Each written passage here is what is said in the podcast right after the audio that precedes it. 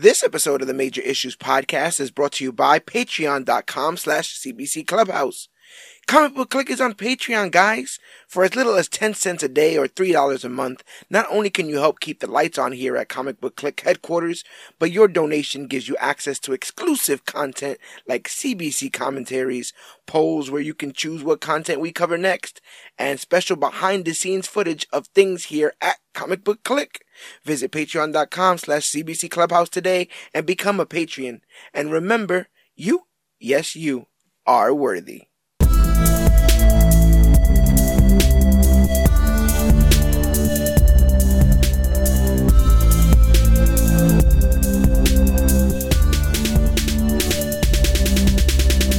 Hello, everybody out there in comic book land. My name is George Serrano, aka The Don, and if you're listening to this, you can only be here for one reason, and it's a brand new episode of the Major Issues Podcast, brought to you by comicbookclick.com. And as always, I am never alone. Sir, if you could please introduce yourself. I am your LARPing extraordinaire, Gregory Thomas, aka GT Rebirth. GT Rebirth doing his best live action role playing across the multiverse. We have had a hell of a year when it comes to content, especially all the things that we've gotten from phase four of Marvel. Um, and the very last installment of that was the finale for the Hawkeye series. So as the last show for 2021, we thought it would be a hell of a Christmas slash New Year's gift to talk about what's on the tips of everybody's tongue besides our last episode, which was the No Way Home stuff. Doing a little bit of housekeeping for the last bit of the MCU for this year and talk about Hawkeye. Um, this is a series that I feel like a lot of people were on the fence about. Some of them are still mm. on the fence about it. Mm-hmm. Uh, people have said that this series has the lowest viewership of majority of the Marvel uh, Phase Four series. What do you right. think that that speaks to? What do you think um, that's about there? Um, I, I, I, I would say, if anything else, it just sort of speaks to the idea that uh, it's it sometimes is a little harder to sell characters that you've held in auxiliary for so long. Yeah. You know, uh, it, it, to some degree, not as not not in canon as an Avenger, but when it comes to the films, guys like Hawkeye were, were sort of like bench players.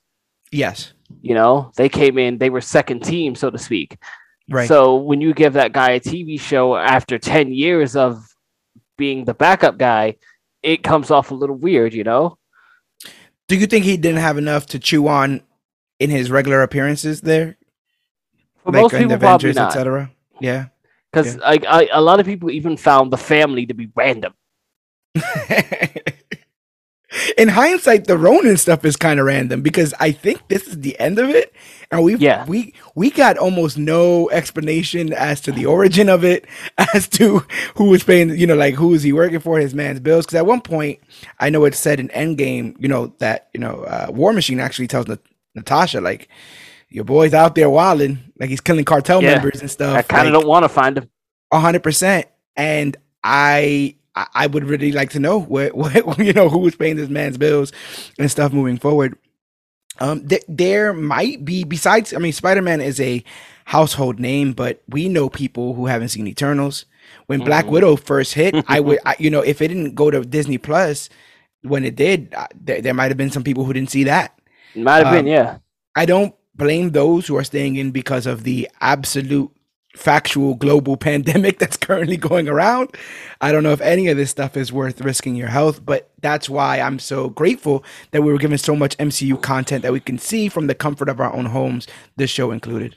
You know what's funny? I um I rationalize it because like I've I've been to the theaters for um for Spider Man. I I went to the theaters for Black Widow. I went to the theaters for um fucking No Time to Die.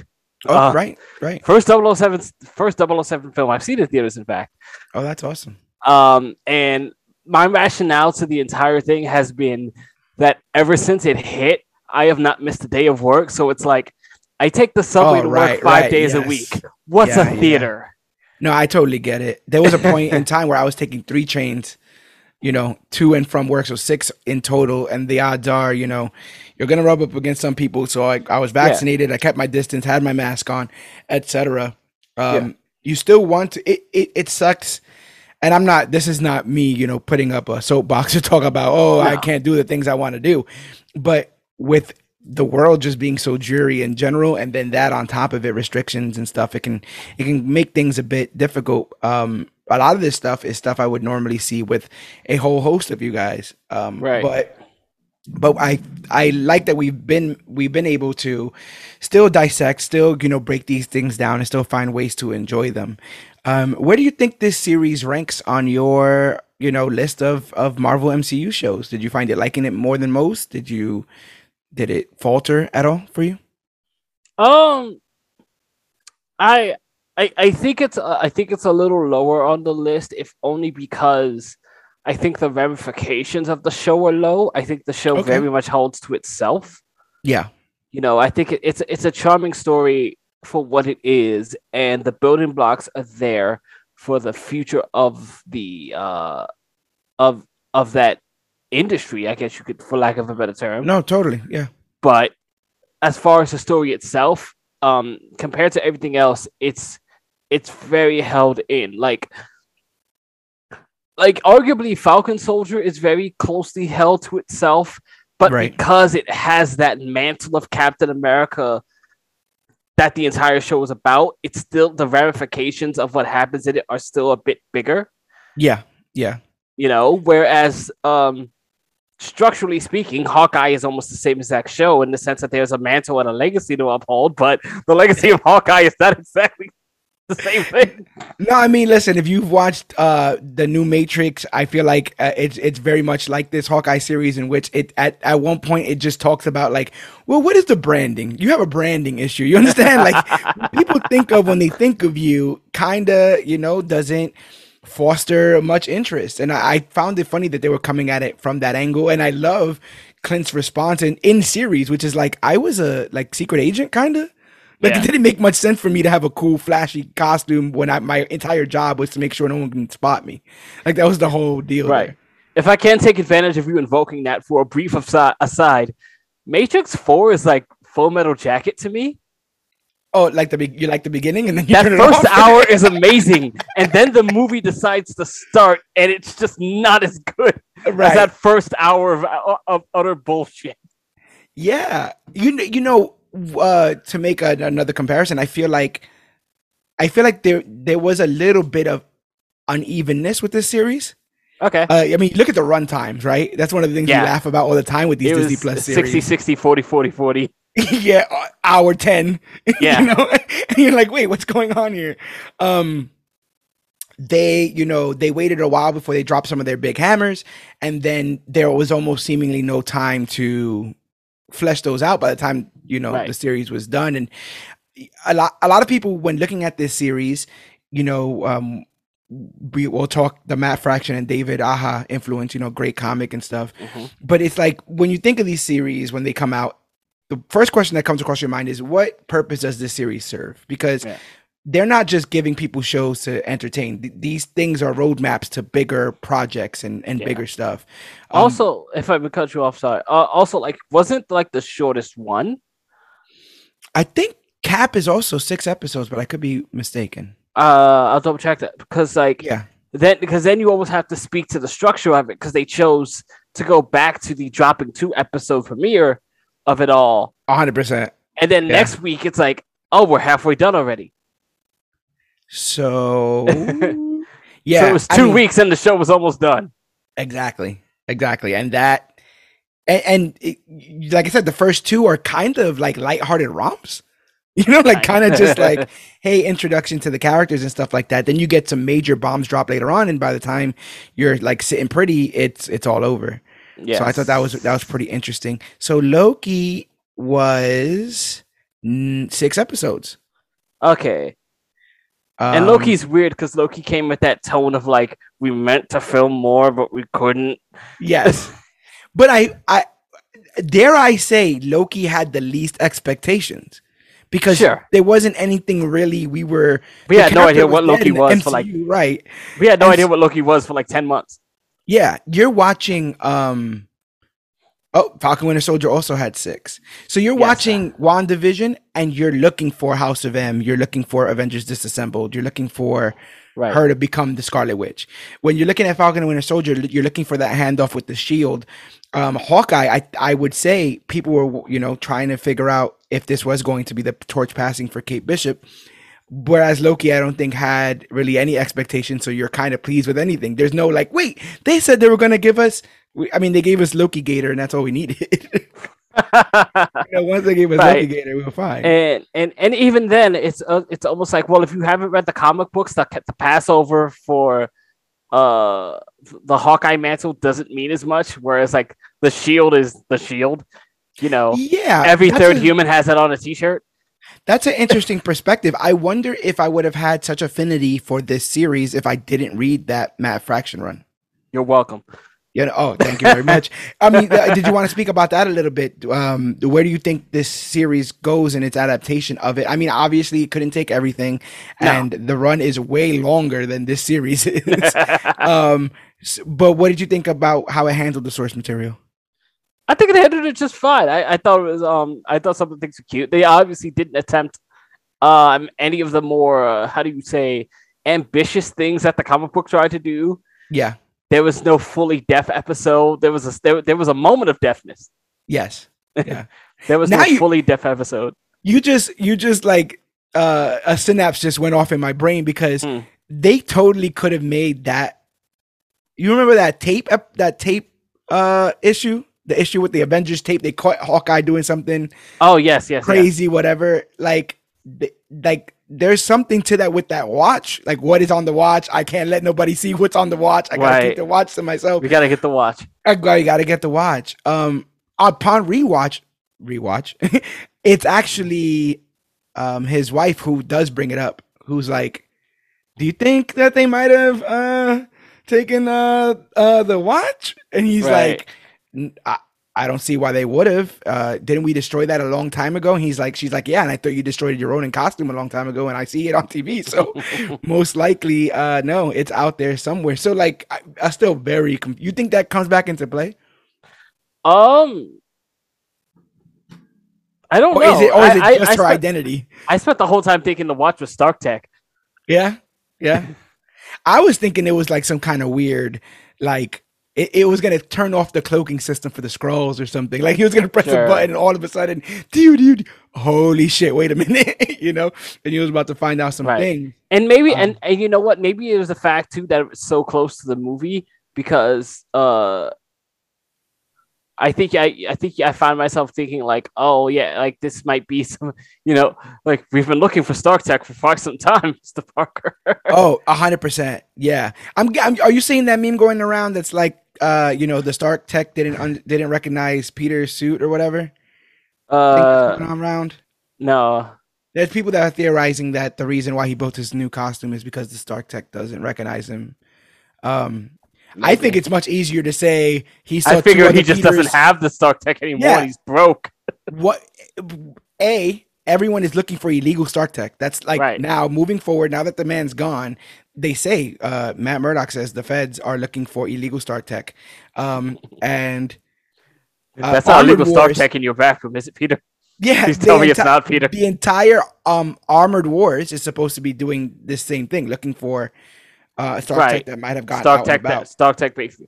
Which, which, by the way, it's like there, there- there's this idea. I, we're, we're still trailing off Hawkeye. There's Oh, this yeah, idea that the comp, there's this idea that the compound basically got raided. well, it was blown up, right? Yeah, it was blown up first, and I guess somebody went dumpster diving after the we fact. blew it a bit. We had a massive fight in it. and, Yeah. and then I guess it just sat there for a little while, and people were just like, "Yo, this fucking treasure trove over there." I mean, but think about it though. You, you've you've now hit on something. You've now hit on something incredibly interesting because if you think about it, like the parents of the Avengers are clearly Tony and Steve, right? Yeah, So the house gets blown up, and uh Steve just leave. He goes to the past. He leaves. He doesn't come back, right, and then Tony dies. right. So whose job would it be to Technically, sure Nat doesn't live there. Right. Whose job would it be for for for everyone to cata catalog and find all the stuff that they had missing in the Probably happy. Yeah, and you saw how he good he was at that in uh in Homecoming. Yeah. You know, they almost got all their shit stolen by Vulture. So there's that. Um, but yes, let's get into Hawkeye fully. We'll have these conversations in and out of the narrative. Um, so Hawkeye is a television miniseries created by Jonathan Igla for the streaming service Disney Plus based on Marvel Comics featuring the characters Clint Barton and Kate Bishop. It's the fifth television series in the MCU, sharing continuity with the films of that franchise and taking place after the events of Avengers Endgame. Igla, uh, uh, sorry, Igla serves as head writer with Rhys Thomas leading the directing team. Matt Fraction and David Aja. Hawkeye's comic run was uh, served as a major influence for the series. The big issue with that is that Fraction gets a credit right up front as an executive producer for the show. Well- Aja doesn't get re- really anything, and they use his his stuff throughout the credit sequence Yeah. and all over the posters and all over everything. And His you know, art style is just pedaled across it. The, the the logo is the book.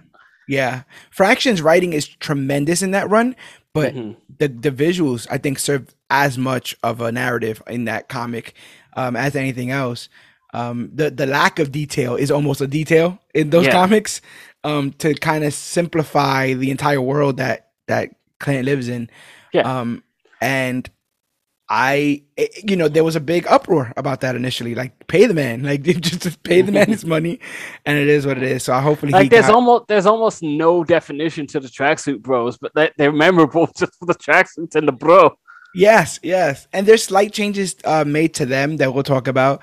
Um, that I I don't know where I sit on in a good and a bad way. Okay. But but although this series shares its name with uh the code name for Clint Barton, I feel like the beginning of this series follows Kate. You know, played by Hailee. I always say I always say Sein, Seinfeld. I think Stein- it's Steinfeld. It is Steinfeld. Um, the character of Kate Bishop made her first appearance in Young Avengers number one in April of 2005, and it was created by Allan Heinberg and Jim Cheung. It should also be noted that no other actresses were looked at to play Bishop for the series, but Miss um, Steinfeld, who was doing a Apple TV show. Come on, no one's listening. No one's watching your Apple Plus show, girl. Just- you, probably killing it, but it was that Dickinson show where she was playing Emily Dickinson Okay, yes, yes. um yeah so she like had to like back out to be able to do this Oh no. oh no but i mean i think people are watching this uh we we've heard the like have chosen not to do the mcu to do another project story and it's never a good Yeah. one it never ends up well um, the only so- the only one who I kind of uh who I I, I- guess I want to say I don't want to say sympathize with, but kind of feel for is um uh your girl um henwick in the Matrix. Yeah. Yeah, yeah. Do going back to the Matrix Four, Jessica Henwick um, was actually offered a role. uh, who plays? Um, she plays Colleen Wing in Iron Fist. She was offered a role in Shang Chi, but Adar was going to be one of many, and said that she declined the role with the hope that she could eventually play Colleen Wing again. And come on, man! Like spoiler alert for a show that none of you guys are gonna watch, but she was. She ended that series as the Iron Fist. Yeah. Are you kidding me? Would you give up that mantle for anything? Right. it's like I have it on footage. Look, it already looks good. Just bring me in. I don't want to play, you know, Ta Lo, uh, citizen number six. You know, I don't want to teach Awkwafina how to do the bow and arrow. I'm the Iron Fist. Right. So I totally get that as well. How dare how dare you make me play under Awkwafina? I started. Yes, yeah, 100%. I was here first. I would have been hella, hella upset. Um, get Madam Gao in there. What's what's she doing? Bring Gao back. Uh, so our story starts off in 2012 at the ground zero for the Battle of New York, where we see a very young Kate Bishop overhearing an argument between her very wealthy parents about money. that's what I guess wealthy people. That's what that's what rich people get mad about. yeah, hundred percent. Not having more money. yeah, we need more money, damn it. Uh, she is consoled by her father, who is unfortunately killed when Loki unleashes a Chitauri army on the city that never sleeps. Um, it's funny now that we think back because like Loki, all Loki ends up getting, you know, um, vanishes from that universe to go thr- through his series, Mhm. and he thought he was a pretty good guy. And just in this, we get a, a microcosm of the damage that his attack caused. Yeah. Because even with the damage control stuff that we saw in, in Homecoming, there's not many people that we root that we are rooting for that lost people in the Battle of New York. Mhm. They're all like nameless, faceless. Oh yeah, Yeah. people in Manhattan got killed. New Yorkers. Right, but now this is the protagonist's father seemingly killed in all of this, and just killed. This entire time, I thought it was foul play. I thought the mom like saw him trapped under some rubble and was like, "I'm just gonna back out of here and go get Kate, and we're gonna leave because you know this kind of op- opens and closes a lot of doors." But no, he just gets killed. Um, you know, in the ensuing battle. Um, Yeah. Kate manages to escape the wreckage unscathed, but not before seeing Hawkeye taking on aliens on a rooftop before taking a spectacular leap off the building. Mhm. Um, later, Kate and her mother, Eleanor, are at the funeral for Kate's father when Kate, emboldened by seeing the heroics of Hawkeye, asks her mother for a bow and arrow, saying that she needs to protect them both. Um, I, I thought this was one of the best beginnings of, of any of the series that we've gotten so far. Um, just because, like I said again, they're making it a point to make that 2012 battle like a like in our Marvel history books. you know how Yeah, we refer to like. World War II and all that stuff. Like that is a moment in time, along with the blip, uh, that we can start and end stories on because people know people know Yeah. what happened in the interim there. Yeah, the, the the the the New York incident like changed the world for a lot of people.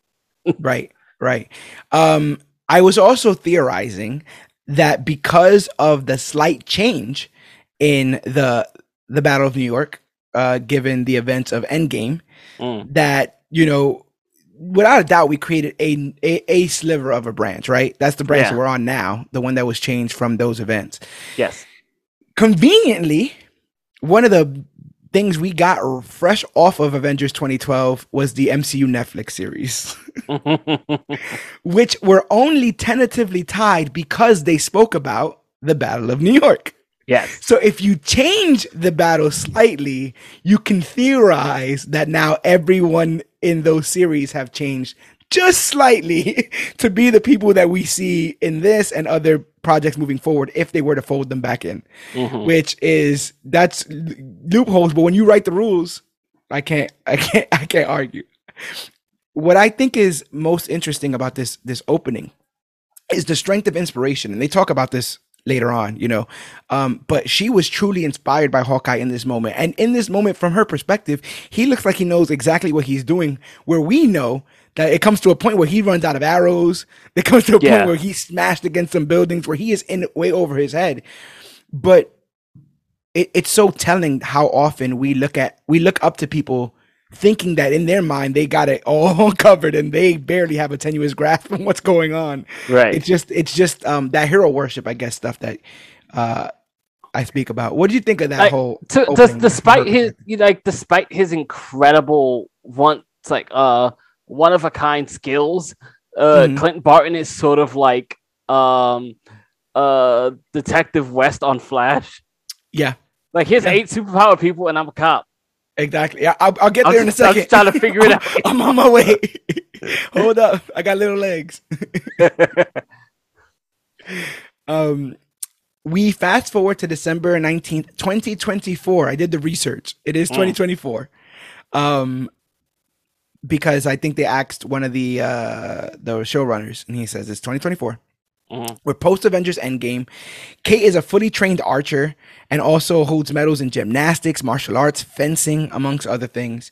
Um, with nothing to do with her myriad of abilities. If you've ever been a gifted child, you know that you end up becoming a bit of a troublemaker because she's Yeah. got nowhere to put all that energy. Um, and her mother seems to think that has to do with the fact that she's a child of wealthy parents and feels invincible and untouchable. What do you think about that line?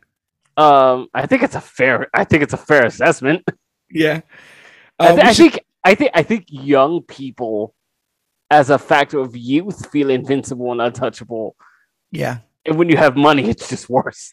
yeah, you get access to a whole nother kind of world, right? That yeah, where you don't have to deal with the same consequences as everybody else. Um, that line is spoken, like I said, by her mother Eleanor, who's played by Vera Farmiga.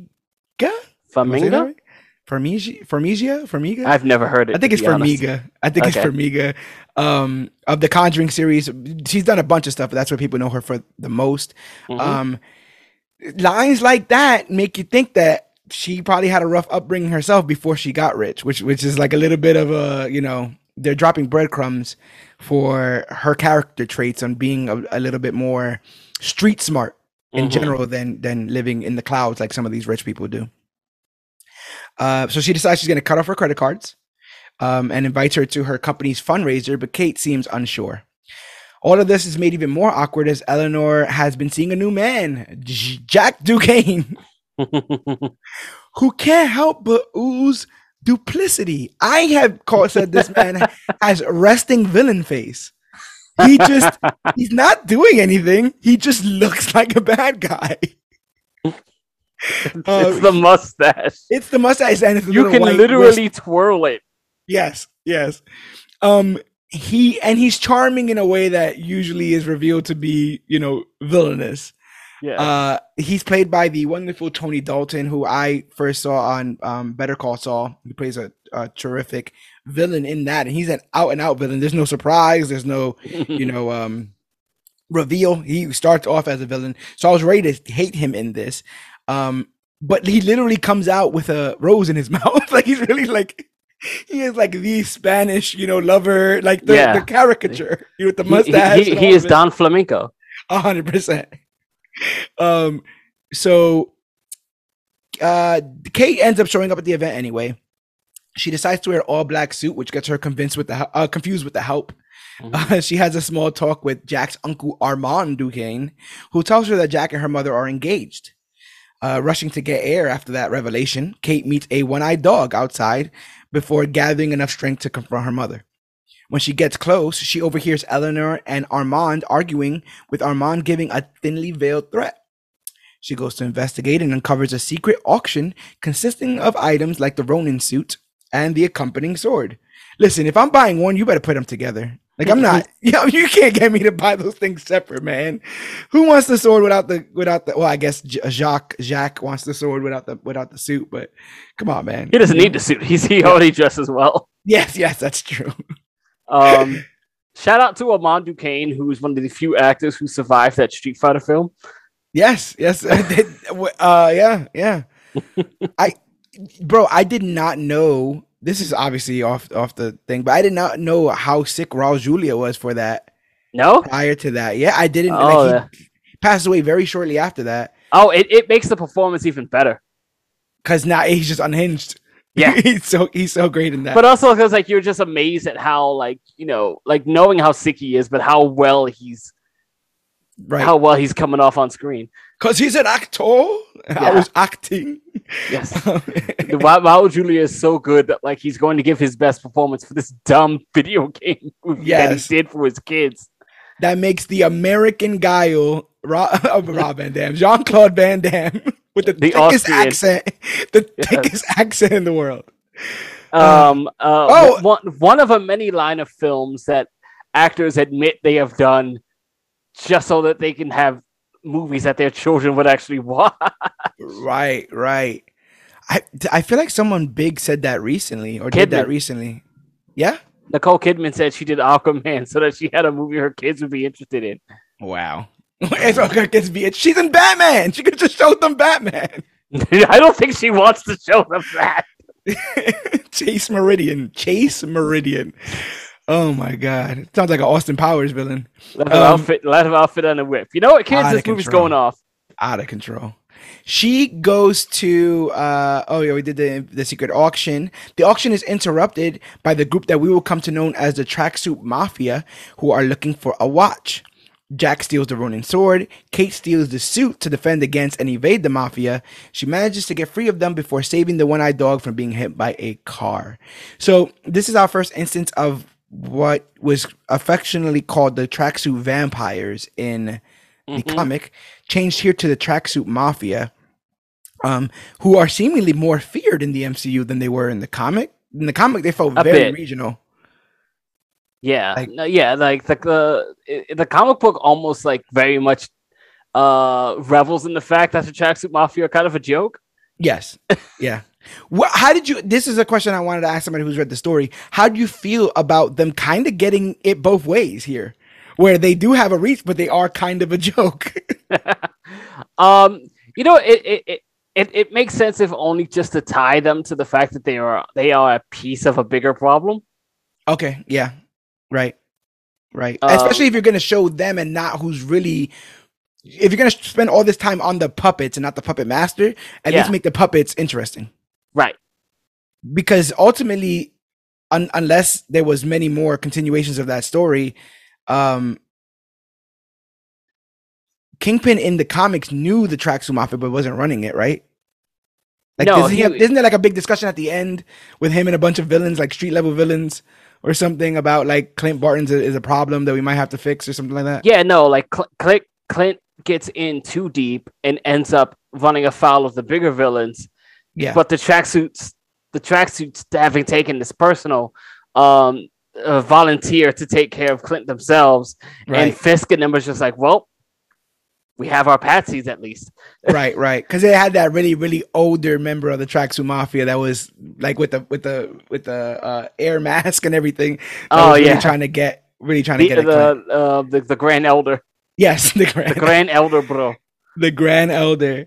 Um what up up until this point i guess throughout the series do you have any affinity for kate? What do you think about Hailee in this role? Uh, odds are she's going to be playing this character for quite some time uh, with when we see some longevity with some of these roles. What do you think about her playing this character? You know, I almost felt coming out of even um that Bumblebee movie. I was just like, oh, oh, I can see this. It's got all the it's got all the snark, yeah yeah and that's that that's kind of how I that's pretty much how I envision Kate Bishop, just a snarky like smart ass. right i think steinfeld does does um deadpan really well Yeah, She does she does deadpan really well, and they go to that well a lot in this because she is the outsider. She's the one kind of figuring all this out for the first time. Um, I love later on that you know to almost anybody else in the world, you could drop the word Avenger and it's automatic royalty. And later on, she has a conversation with Yelena, and she Yelena's like, "What the hell does that even mean? Like, why does that afford you know some some sort of you know uh, get out of jail free card kind of thing?" yeah. I think it's interesting, and they don't get to explore it enough. But I think that there's an interesting idea that Avenger means very different things to very different people Oh on my that god, I planet. could have I could imagine now that I think about it. What does Avenger mean to what formerly was Sokovia? Yeah, Right? Like that's that can't be great. Those are the guys that cared about America so much they built a murder robot that destroyed our town. and now they just built a, a memorial and then they went back to America. we, we saved you from your problem. yes, yes. Uh, oh, we now that you got me thinking about it, we're seeing a lot of like these post post moment monuments. right? Because that was in Falcon and Winter Soldier, I believe, the Sokovia M- Memorial, Yes. And we have one now that commemorates the Battle of New York. Even called Thor, Thor Odinson, which I thought was pretty by the books. Like I'm like I'm like they got my whole man's name out here. Yeah. Um, but also like we there's um there's an interesting bit of, of of of merchandise. I think there's a lot of uh how do you say there's a lot of very snarky Etsy selling Thanos' right cuffs. Oh yeah, yes, yes, yes, yes, yes. Um, and th- this is just going uh, like across the board. We we and, and if you've seen any of the uh, Spider-Man No Way Home, I don't think it's too crazy of a spoiler to say that people were saying Mysterio was right. Yeah. Like apparently, in any section of society, there's always going to be a subset that thinks they're not being told the whole story, and thus the other, per, you know, the the side that is mostly villainized. There's always going to be a devil's advocate, I guess I want to say.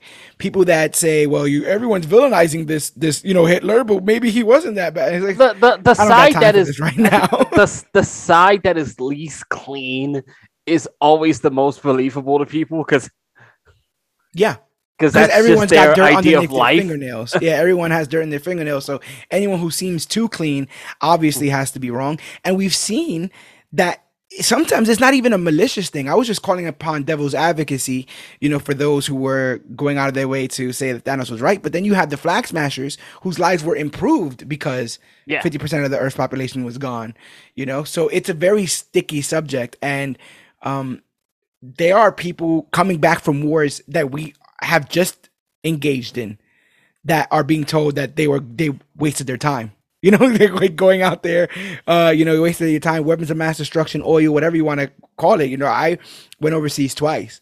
Did any did we fix anything? I don't I don't Sure. know. I don't know. So I revel in both the hypocrisy and the heroics. Like it it both exist. And um I think that Clint has a big um job in this series, kind of uh juggling both. So let's get to our boy Mr. Barton Mhm. because um, he takes his kids to New York City during the Christmas season in an attempt to make up for lost time during the blip. Five years is a long time to lose. Um, he takes them to see the latest Broadway attraction, Rogers the Musical, which depicts the events of the Battle of New York in a fictionalized and in almost a fun way. Uh, so like that's that's a lot. um, when seeing the character Black Widow on stage, Clint straight up like dis- uh, disassociates with the whole thing um, and leaves before the play is over. Uh, his kids understand that the show might be too much, but Clint promises them the rest of the holiday will be better. Uh, at dinner, the family comes up with all kinds of activities to do together, and Clint seems genuinely excited to be together with them. Like you can see that in the actor's eyes. Yeah. Um, he sees the Ronin suit on TV and is shocked to see someone else wearing it. And we'll get to these two characters crossing paths. But one thing I wanted to talk about is I think Clint's one of Clint's defining traits in this series is he has a tremendous amount of survivor's guilt. hmm He is wrestling with the fact that he doesn't think he deserves to be on this earth, especially a earth that Natasha isn't on. Right. Where do you sit with him on on that whole thing? Is that something you can sort of see? Like, can you see his point? Uh, do you think he beats himself up too much for it? I mean, I can see where he comes from. I think I think the irony there is that they probably both had the same guilt.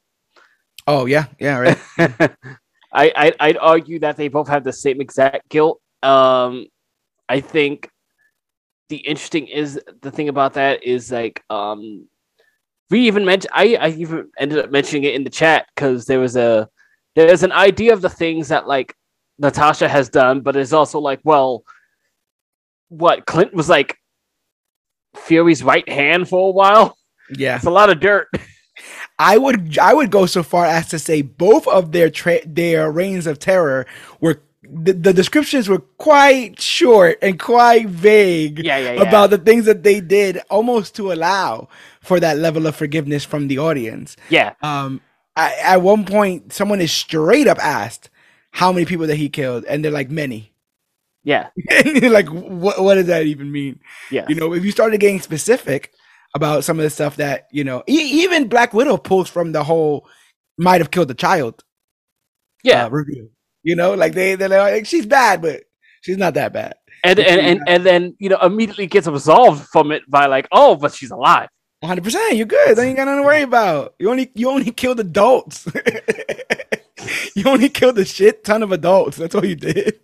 And that's all Clint seemed to do. All those none of these Japanese men have families. We can just go ahead and chop them. the child is irreparably scarred but she's alive She's alive. Doesn't she die? Does she die? no they, they like welcome her into the thing, right? They like welcome uh, her into the tracksuit, not the track. oh, the Black Widows, the Black Widows. Oh, what's her face? She- Elena, she get- like, she gets pressed into it basically yeah, yeah. Well, she well, she can't speak. I don't think. So Yeah. I think that she she don't have she don't have a choice. I'm still waiting for uh Power Broker to get her hands on that suit, man. We need to give that to somebody else. oh sharon Oh, Sharon, she's Sharon, she's Sharon, back Sharon. there, bro. She's back there. Um. talk about disillusioned uh it's I, I like that you know that thousand yard stare that clint has when he's out there just trying to soak in the fact that natasha's dead when they've all come back. Yeah. Um he still maintains that. And for those who forgot we are constantly shown um footage of him as ronin killing people. They're like no don't forget he killed he killed a, a shit ton of people. Yeah. Um, so he both is trying to like understand and accept the celebrity that he has retained by being an Avenger, but also not be loved too much because he thinks of himself as a killer who probably shouldn't be here. right uh, what what a weird way to live every day, right? Like how do you how do you how do you go through that? And I I, I would even argue that he probably had it pushed out of his mind quite a bit, the fact that the Ronin of it all, until he sees the the um the suit The play in action, Oh, and it's like yeah, the suit, and he's like, oh damn it, like because he's with his kids, you know, he's sad about Natasha and stuff like that, but it's the suit doubling down that's a reminder of like not only um are you here instead of her, but like you probably shouldn't be because of all the things that you have done up until this point. right. It, it's it's interesting when you think you can literally bury something and then it just finds a way back into your life. You know, Yeah. it's it's uh, it, it, it's it, it it's the mask where it just comes right back in through the window.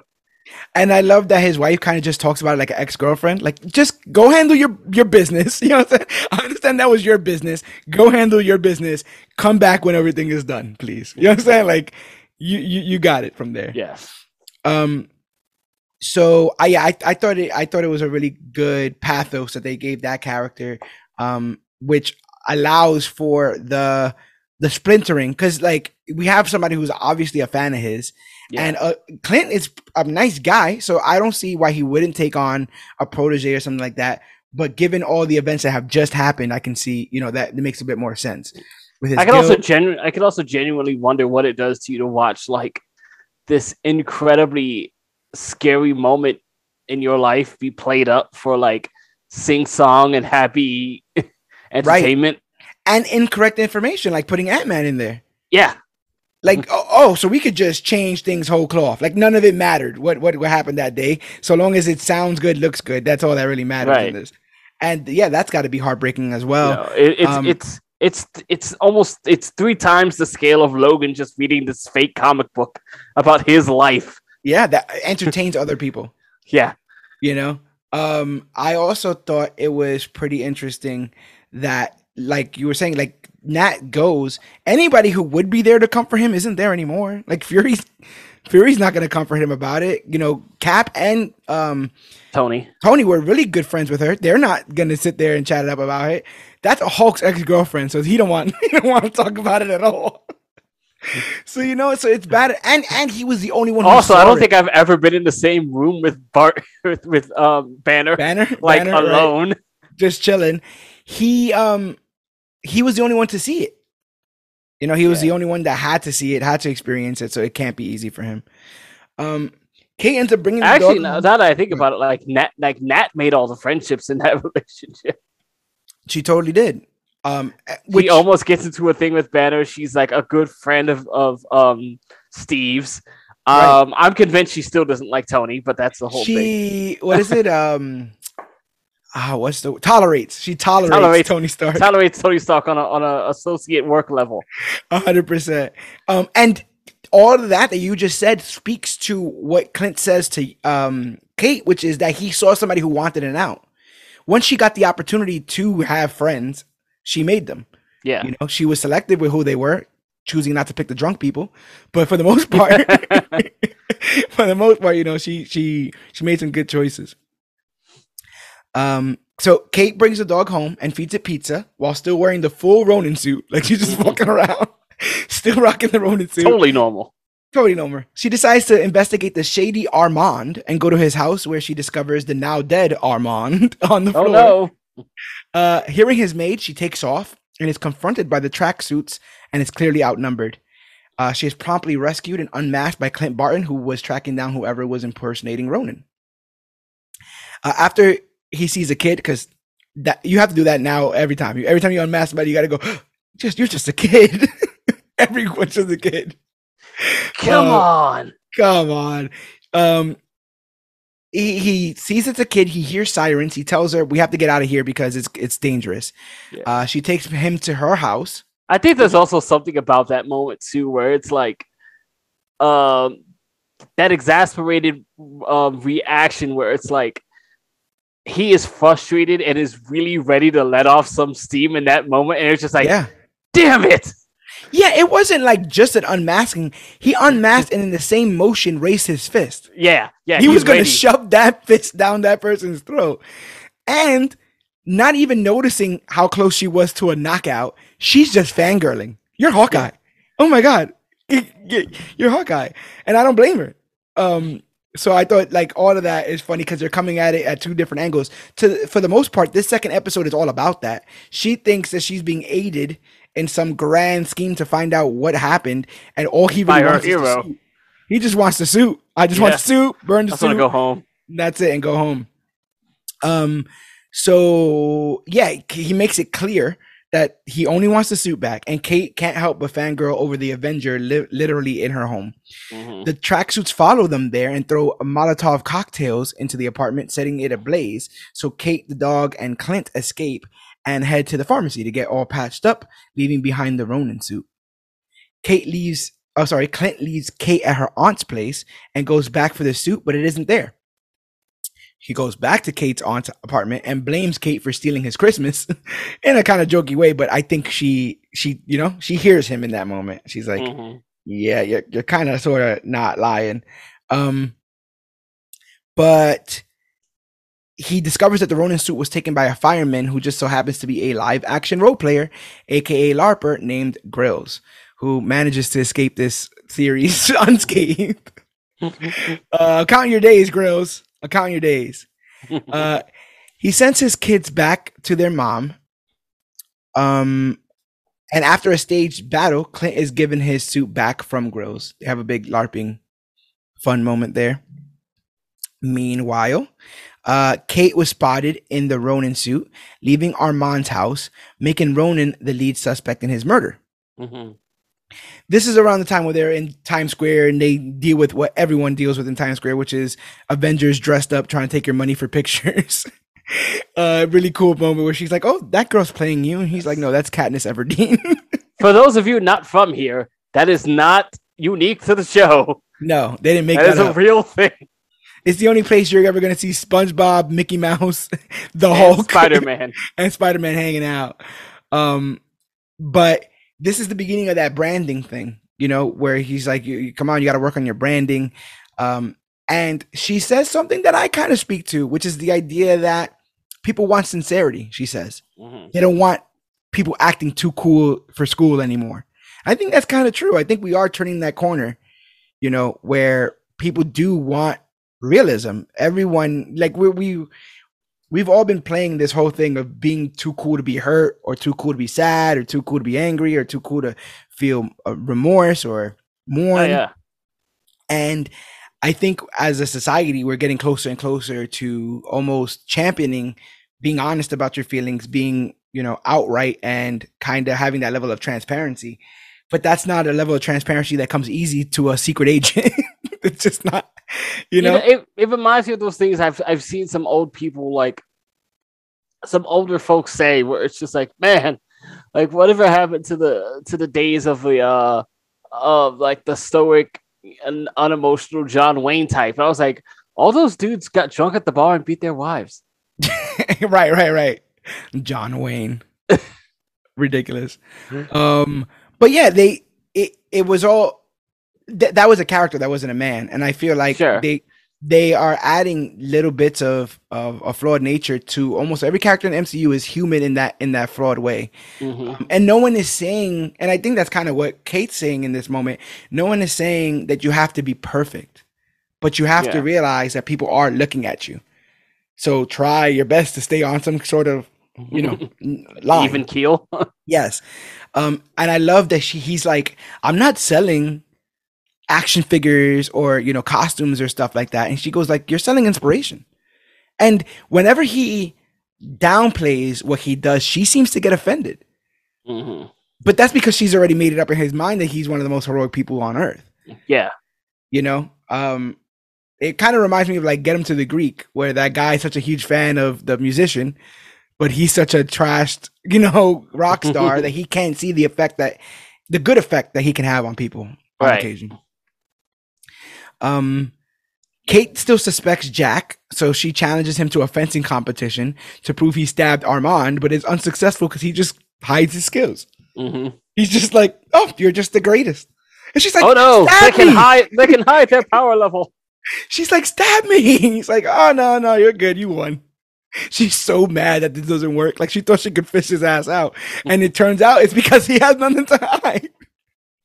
My man Jack wasn't up to no good. He didn't stab Armand, so it doesn't matter. Um, Even if he even if he was in fact lying about his skills.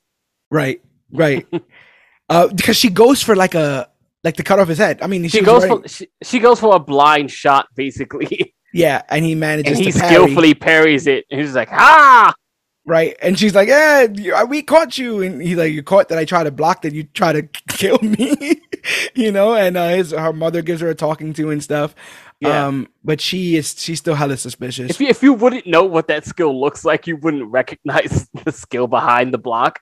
A hundred percent, and I think that's why she was so adamant because she gets that you don't. That's not just something you pick up on a whim. It's not an instinctual thing that you do. You have to be trained to do that kind of shit.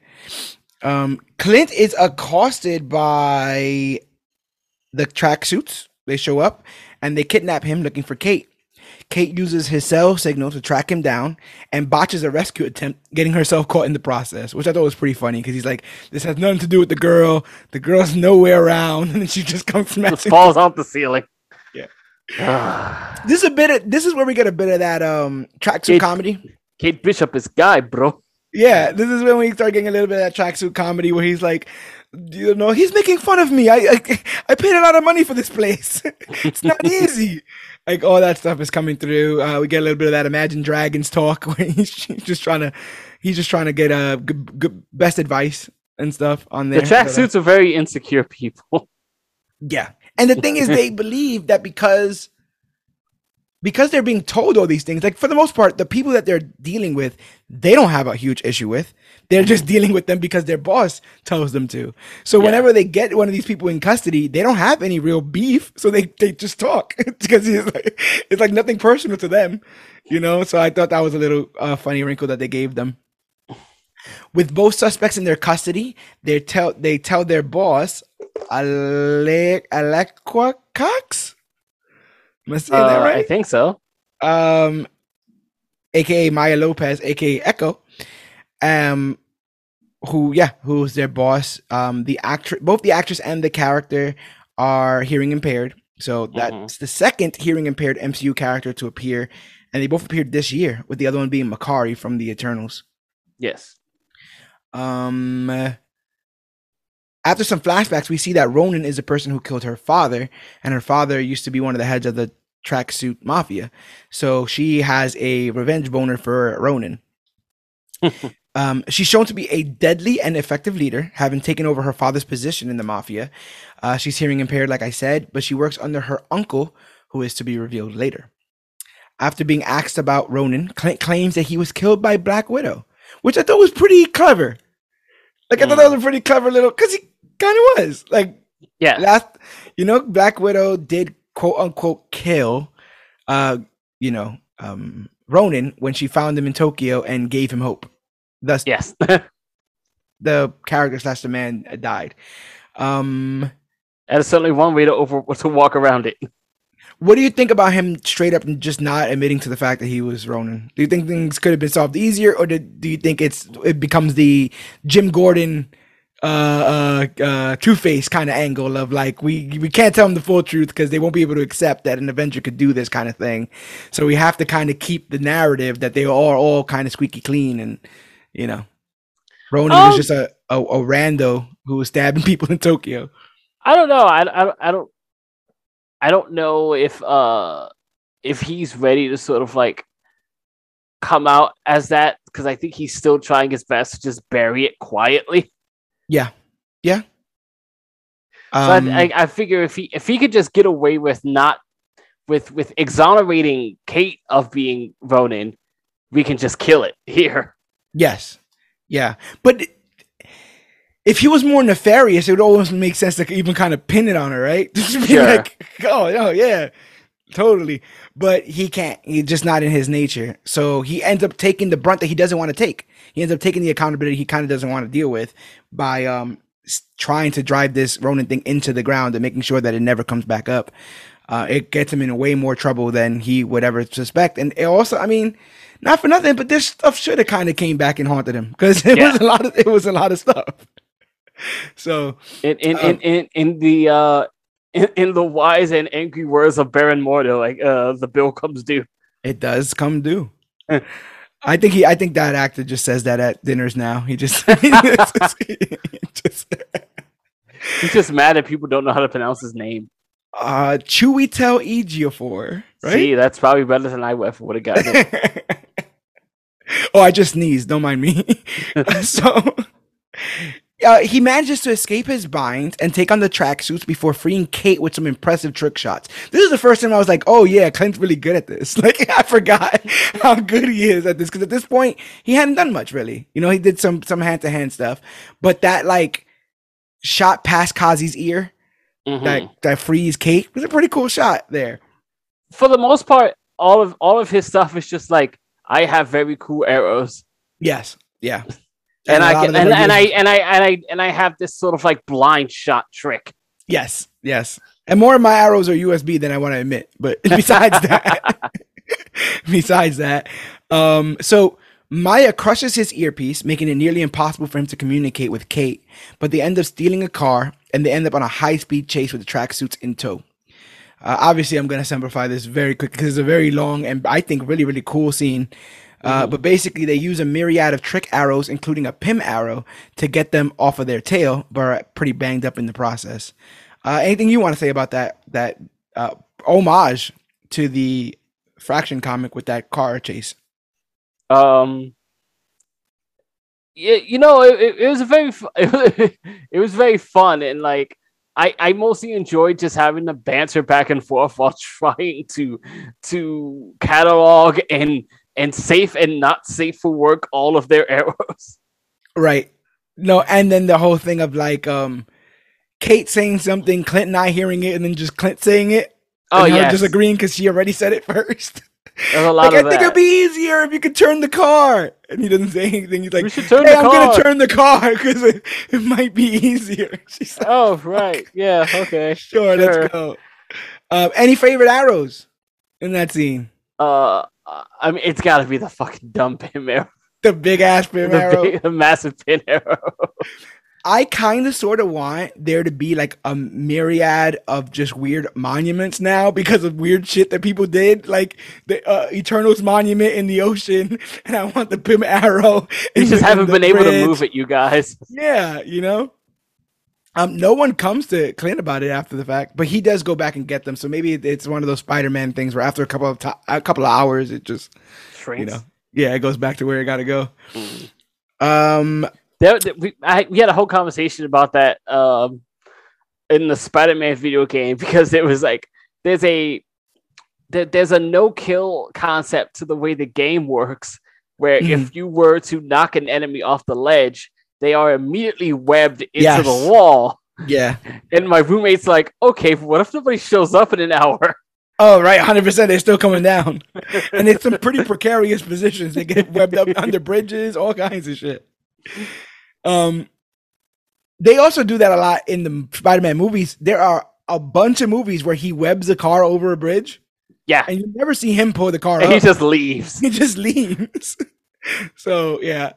Um I, I dug all the arrows. I like the Christmas tree weird one that snatched up all the Christmas trees. Um Kate's having fun with it because at one point Kate's like she he goes to leave her. He goes to like be like this this is not really a partnership. I'm gonna go find the freaking um the Ronin suit and then this is finna be done. And she's like, You haven't even taught me any trick arrows yet. And he's like, There are no trick arrows. So he's clearly lying because he has all of these. Um, so I thought that was uh, pretty funny. Um, back at Kate's aunt's house, Clint tells his son that he will be coming home a bit later than intended, and he uses Kate's help to do so. Kazi, Maya's number two, warns her that she's attracting too much attention with her mission to find and kill Ronin. Mm. Clint tries his best to impart the hardships of choosing to be a hero onto Kate, even going so far as to say that he isn't a role model. Uh, which, like I said, again, Kate kind of takes issue with because she kind of modeled her role after after him. Yeah, yeah, yeah. Uh, so it's like if you're saying that you're not, then you're kind of saying that I'm not, and I don't like any of that kind of stuff. yeah it, Um, it's, it's, it's just almost the same like uh a deeper struggle with identity that these characters seem to have as like uh bucky and and and, and mackie Yes. Yeah. Yeah. Um should there be a just a clear cut view of this character as heroic and given everything that's gone on and if you've ever told somebody that they were the greatest when they don't feel like they're the greatest, that they were attractive when they don't feel like they're attractive, it's kind of something that people just kind of take on the chin. They don't really agree with you. You know what I'm saying? Yeah. So he's not feeling very heroic in this moment. So he's like, I'm, I'm, I'm not a hero. Um. So I, it really shows you where his mindset is, is with all this. But Kate changes the subject to Jack and whether or not he's involved in all of this. So Clint and Kate go to Kate's house and hack her mom's computer, proving that Kazi is an employee of a secret company called Sloan Limited. Mhm. Before they can find more info, Kate is locked from the database and Clint is confronted by Jack with the Ronin sword. Uh, it's at this point where I started to believe that they might be going the comic route. Okay. I started to think that we quite possibly could have gotten a backstory where Jack and Clint knew each other Hmm. from a time ago. Uh, quite possibly, I was even thinking that Jack may have given him the Ronin identity. Okay. You know, being in touch with all these criminal, rich criminal people. Maybe he was like, "Hey, yo, you know, we, we're kind of looking at somebody to get, you know, some of this stuff done, and give it to him." And thus, he does feel a ownership of that Ronin sword, and thus goes and gets it back. But no, I have a slight theory about that that will come up at the end. Okay, okay. Because at this time, I'm like, I guess, I guess he just really wanted the sword. I guess he just really wanted the sword.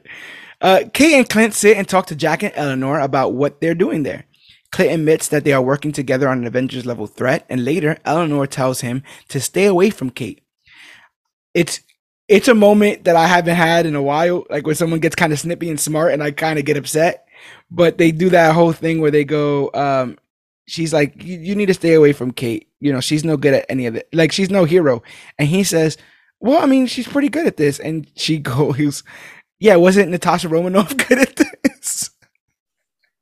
And I was like, bitch. wow, wow, like, come on, you have to know. But you know, she is, um, I mean, on some her- level, like, like, you know, like it's it's a mother trying to protect her kid, and she will say whatever she has. That's to right. That's what I'm basically saying. Yeah. you Yeah. know. she will. She needs to get that point across, regardless of of this. If this is strangers slash celebrities' feelings are hurt, like that's the last thing on her mind. Yeah. She needs to know that her daughter's going to be safe. And what we didn't know at the time was she didn't want her daughter to get close to the stuff that she was doing. You know, at Mhm. first it just seems like she don't want her daughter gallivanting around with a hero slash vigilante, but it's bigger than that. Um, in all this, they they completely space and they don't see freaking um Clint swipes the sword. Like he just as he walks as he's walking away, he grabs the sword. Uh Clint's get Clint gets his wife to look up Sloan, and she figures out that Jack is listed as the CEO and that they're using Sloan as a front to launder money to quote unquote the big guy.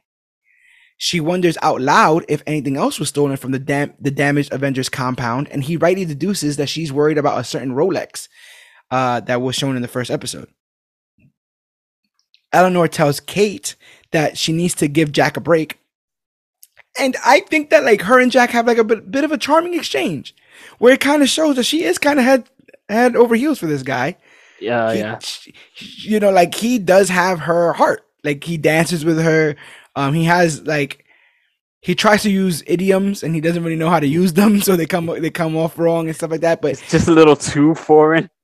there is an active attempt to to ingratiate himself to this family. Yeah, Um, and I, I I honestly believe it gives Kate a little bit of pause. Because when she was demonizing this man as just a man trying to stomp all over her father's, you know, space in life, it was easy to be like, lock his ass up. I'm almost certain he did it. But Right. now it's getting closer and closer to possibly locking him up. And they are deciding that maybe, like, at- at one point when Clint tells her, like, oh, yeah, so Jack's behind the whole thing, she's like, okay, we'll deal with that later. You know, and I think it's because she's trying to car- compartmentalize what she wants to do versus her mom being happy, which is something that she never even considered. Sure. It wasn't in the equation. and and and even so too. Like I I think there's a moment in there where I imagine even she realizes that part of her uh how do you say uh, p- part of her aversion to Jack is just as much her uh, belief that he is involved in something shady as much as also the the almost tropey like I'm I'm not going to have somebody replace my father. Right. What do you think about uh, Jack kind of reading her? Because he does read her. At the time, it seems uh, disingenuous because we are all believing him to be a mustache twirling villain. Right. But he basically tells her, he's like, I get it. I'm the stepdad, and you you kind of just have to, you know, treat me this way because you think I'm kind of stepping all over your territory, but I'm not. Like he kind of just lays it all out. Yeah. It's just us that are like, no, you're up to something, bro. That damn mustache, man, you're up to something. But he, he, he's he's shown to be charming and a little bit astute. Like he kind of he kind of gets what's going on around him, which Yeah. is important. and and anyone who's who's just just too nice and too fun just scares us. Like hundred percent. Right. and we're looking for the big bad in all this. Uh, you know, we keep getting told about the big guy. Big guy. There was rumors going around that we might be seeing some MCU favorites uh, from the Netflix series showing up. But I'm at, I'm I was of the mindset between this and No Way Home. I don't believe nothing until I see it. Sure. I have to see it. And that mindset was so bad, GT, that there's a moment where a photo is revealed, and I'm still like, I don't even know if that looks like him. I don't even know if that's him. I need to see him. Stop giving me this bullshit. Show me him. I need to see him. Uh, that that's where I was. Um, Marvel likes to play a, lot really fast and loose sometimes. So, no bit. uh, realizing how important it is to be with loved ones on the holidays because she sees, her, you know, her mom and Armand just singing. Not Armand. Whoa, her mom and her mom and Jack. Armand's dead. Um, her mom and Jack are sitting there dancing and singing Christmas carols. So she's like, you know what? She heads to her aunt's apartment and decides to spend the night helping Clint Barton celebrate Christmas. They drink margaritas, they eat pizza, they practice shooting coins at targets, and eventually have a deep talk about the death of Natasha. Mm. Um, amongst other confessions, Clint also tells Kate that Jack is the CEO of the company that is using the tracksuits um, to launder money. And his final confession is the biggest one. He finally confesses to her that he's Ronin, uh, that he killed people and acted as a living weapon when his family was lost in the blip. Um, I, this episode, Which is kind of pulled out of yes, it is, and they're drunk. I think that people need to remember that they've been drinking margaritas all day, and that's usually what happens. If you drink Mm. enough margaritas with somebody, you'll get to a very solemn moment at the end where you're talking about shit you probably shouldn't be talking about. probably. Um, way too late at night. So I thought all of that was uh, pretty interesting. This episode I really dug. I dug this montage um, because uh, it, this is the first time I've ever felt Kate was kind of an equal, and he did Okay. this this episode in general, right? He tells her um in the episode with the uh trick arrows that she she is a hell of an archer. You know? He gives her her comp- she he, he can't hear himself saying it, but he does tell her that she's she's a skilled archer. And I think that's something huge that you get from your hero yeah. you know so i thought that was that was a pretty big moment for these characters but watching them joke and play and all that kind of stuff really made them feel more like equals and less like this annoying fangirl that it you know is around i think it gets that way in the comic pretty early Mm. like by issue two kate's saving clint in the comic I, uh, yeah, and a lot of that has to do with the fact that there was already a uh, an established relationship between the two before that his that Fraction book. yeah in the avengers Avengers- in yeah. young avengers i want to say right Yes. Yeah. Yeah, as a matter of fact, they roll in that Young Avengers issue into the beginning of the Fraction Yeah. uh Fraction run when collected in trade paperbacks because it is that's the the basis of of their whole relationship. yes. Um so if you think about it that way, th- episode 1 of this was that issue and then they had to shove 20-ish 20-ish issues into four, uh, four and a half episodes, five episodes. yeah. Uh, and basically one episode is all the car issue. So again, shoving 20 into about four episodes, uh, you know, it's a lot. You're going to miss some stuff. A little bit. Um confesses, confesses, confesses. He thanks Kate for celebrating with him and they say their good nights.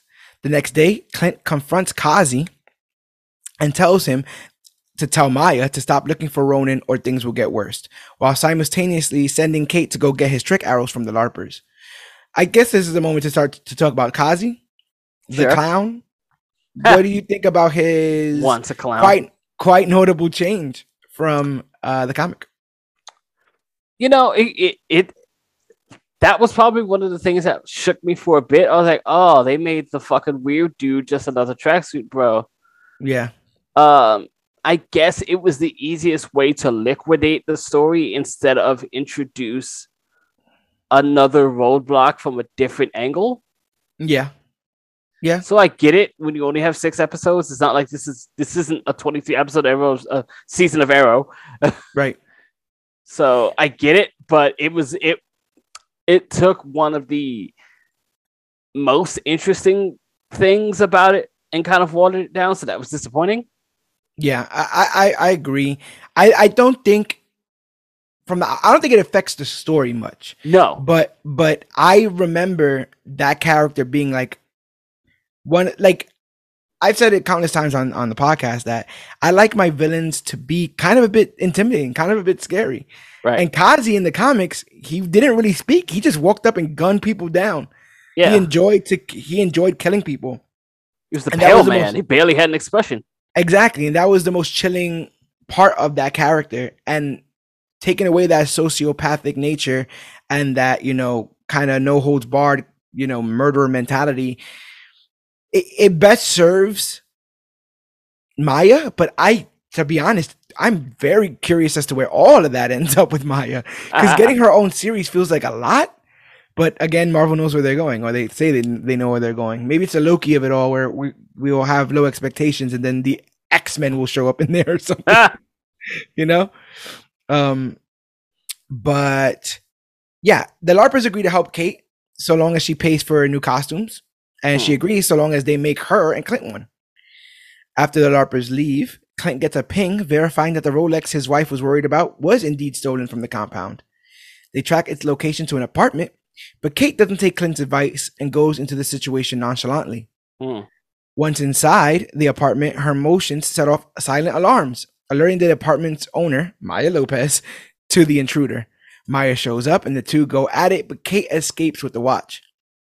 Unbeknownst to Kate, Clint thinks that he's also fighting Maya, which I thought was going to be one of those uh, Mission Impossible mask uh, situations. Ah, the uh the the the old widow trick. Yeah, the widow trick of it all. I thought he was gonna he was gonna be fighting Maya, and then but I guess it's one of those like I want to kill you kind of kind of situations here. Mm. Um, uh, he because he's attacked by a masked assailant. The four of them battle atop the roof, uh, but the masked person is able to disable Maya and then throws Kate off of the roof. And in that moment, Clint is reminded of the risks of having a partner and the loss of Natasha, so he kind of cuts her loose. I actually forgot that moment. I, I remember the the obvious homage, right? Yes. But I forgot that she says "pull me up" and he cuts her down. Yeah. He's like, nope, you. Nope. And she comes back upstairs, and then he tells her again. uh, um, he unmasked the operative, and it's revealed to be Yelena Belova, Natasha's sister, who we are told by who I'm sorry, who was told by Countess Valentina Allegra de Fontaine that Clint killed her sister. Say, the- saying that name was like running through the. It's like the uh, the track with the um, what what do you call it? that you're leaping over. oh yes, yes, yes. Um, the yeah, the hurdles. Yes. the hurdles. You're just constantly jumping a hurdle with every name. Yes, and you got to say the whole thing is like a tribe called Quest. Yes. So you got to say Countess Valentina Allegra de Fontaine. Mhm. Um, and yeah, we saw her at the end of Black Widow, you know, pointing the finger at Clint as the person who killed Natasha. So that's you know that's what, what Yelena believed. Um, this feels so close.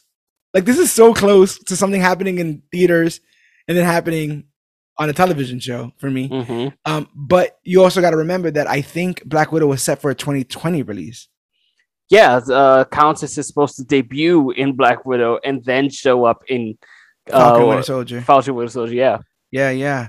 So which is which is a pretty interesting. I wonder how much of their plans they've had to, you know, move around to make sure that everything still lines up the way that it's supposed to. Um, but that so many reshoots. That that uh, episode ends with Clint Barton full of adrenaline, fear, anger, all the emotions in at once. You know, telling Kate that all of this is too dangerous and that they're not partners uh, and that she needs to go home. And he effectively Mm. benches her. Um, he's like, "There's a Black Widow. they, they've hired a Mm. Black Widow. All right, like we, we, it's over. It's over."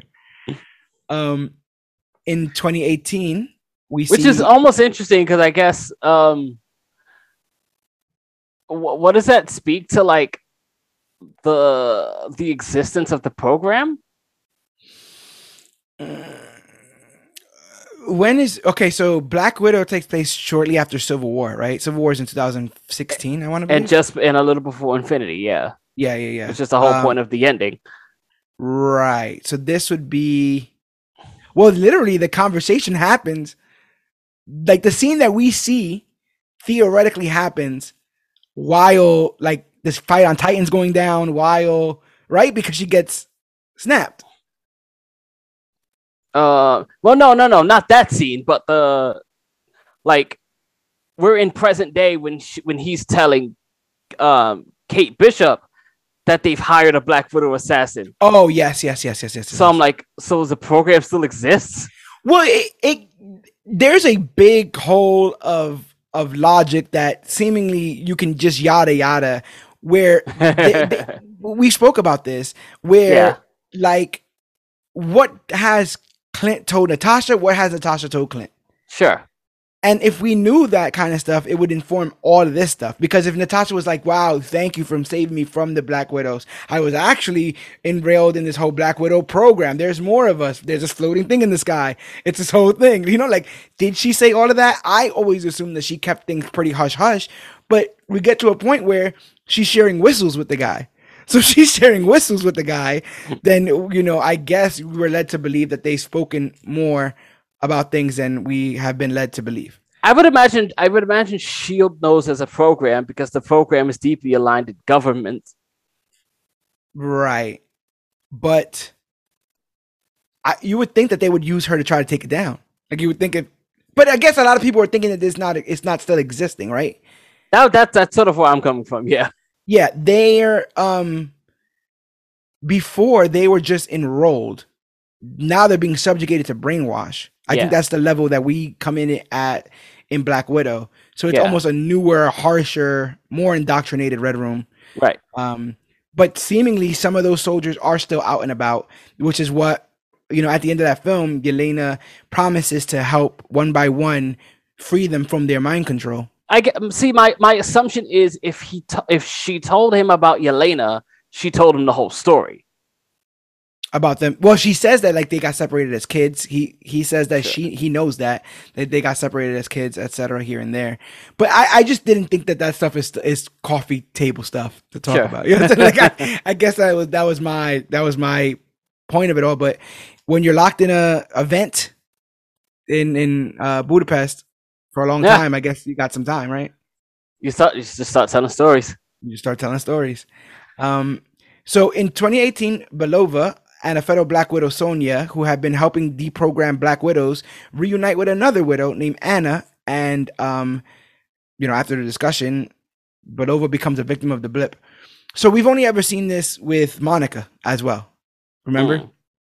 uh, we saw Monica come back, you know, be reconstituted in um WandaVision. But this I think was the coolest depiction of what the blip is, which you're literally gone for a second. Like you're doing something, you're gone, Right. and then it, in five years, it was more. It was more of a dramatic effect in the show because they changed the bathroom, basically. I was They gonna say they- that- bathroom. That that was that was interesting in the sense that they, they decided to make it a very dramatic effect the way they changed the bathroom. yeah, That probably does not actually exist in the moment. yeah. In a lot of other moments, You Uh, know? if the bathroom would have stayed the same color, it would have just Yeah. been like a awake, like it would have been like blinking. You know, yeah. she Like I don't think I don't think the bathroom fades into a new color for for um, yeah, for Yeah. Yelena. I think that's you know it's it's like it's like hearing it's like hearing something blow up in space. That doesn't happen, but it's for us. I I would lock that door. I would never use that bathroom. Could you imagine? a person stood here. Yeah, somebody came here accusing me of being a, under mind control. and then never came back. Then she said, "I'll be right back. I'm gonna go use the bathroom," and then she disappeared. I'm, no one's allowed to use that bathroom. We're using the one down the hall, and that's what it's. That's it. That's what it would And I have been. sort of, you sort of, I, I you sort of almost end up wondering too, like, did the friend also disappear, or did they just leave? Oh yeah, she's like, uh, I think, and I've always wondered this: when did people know what was what? Right. Right? Like, how long were people quote unquote waiting before people were like, "Hey, oh no, actually this happened. You can stop waiting." And even then, given what we were just talking about off off air, who would believe that? Right. Right? Basically, what you're saying is this is the Disney Plus series you want. yes, yes. And I've been saying that for a long time. I, I really wanted a series that covered how humanity dealt with 50% of the population going off. I wanted the truthers. You know, no, it's the 5G. That's what got them. It was the 5G. They activated all the towers at once. They didn't want us to know. And this is where we're at right now. You know, like there would be people lying on it. There'd be people, oh, oh you want to believe the Avengers? They're the ones that are going to tell you that, that what the truth is? you gotta do it the hard way. It's like one episode a year. Yeah. I imagine just dragging it out. Um, in present in the present day, No, I mean it's like a six series. It's like a six episode series, but it's like one episode oh, for every in year. their timeline, in their Yeah. timeline, one episode a year. Yeah, I mean, it gets to the point where Cap is full on leading, you know, like uh circles to go through the morning and all that kind of stuff. Yeah. So, um, in the present day, uh, Kate returns to Eleanor's house and tells her about Duquesne's Shell Corporation, leading Eleanor to call the NYPD and have him arrested. Was this clarified? Was this Jack's thing? Is he the patsy in this? Um, You know, he's I'm not sure. I, I don't think it was clarified because at one point he when he comes back from jail, he's like, "Me and you have to have a talk," but it's never, you know, it's never like a huge moment. It's never a huge thing. So like I I don't really know where he sits on all this. I know Eleanor is in deep, and we'll talk about that. Mhm. But uh, Duquesne, I'm not too sure. Um, Bishop returns to her apartment where she finds Yelena waiting for her before the latter reveals her past and her mission to kill Barton. What do you think of this meet cute between between these female uh, characters that will probably have much bigger roles in the MCU moving forward? probably it was very fun. I thought so as well. It was very fun. It, it, it's just like I I think it's hard to do, but there's nothing I love than just like a, a, a really good banter scene. Yeah, yeah. He, I love Yelena's like very on the nose Russian accent. It's like what what it's like what 80s comedians Florence leads into it so Yeah, it's hard. like what, what 80s comedians would do as a Russian actor, like in Soviet Russia. Come on, Kate Bishop. Come on. Um, you kill me, Kate Bishop. so funny. that, that is not a, a, a what um silverware. Is that what she says? Cutlery. that is not cutlery, Kate Bishop. That is not cutlery. Um, the macaroni that she eats, you know, um, that's a callback from Black Widow. She likes macaroni. Mhm. Uh, she talks about the whole Sex in the City thing because she wanted to do that as well. They were supposed to have Mhm. their big Sex in the City, uh, New York uh, lifestyle yeah, post uh, Red Room. it's my first time in New York. What do you think about her hard on for Kate Bishop? What do you? I mean, not Kate Bishop, uh, Clint Barton. What do you think about like the fact that she kind of sort of hasn't done much research past uh, Allegra telling her that that's what the situation was? Yeah, it, it- it's one of those things where it's just like it, it's not the most intelligent decision, but it's like to some degree you're you're you're running on the fact now that she probably just woke up yesterday and is already being manipulated and it's going off pure emotion. Yeah, yeah. In many ways, her here is like how Barton was with Ronin. Yeah, where the truth doesn't really matter. I lost something so close to me that the world's got to pay at this point. right. Um, uh, it, one of those things that I think is probably worse for Yelena than Barton Mm-hmm. because it's like it, it, it's like um he he he Barton loses something recently and he goes through it.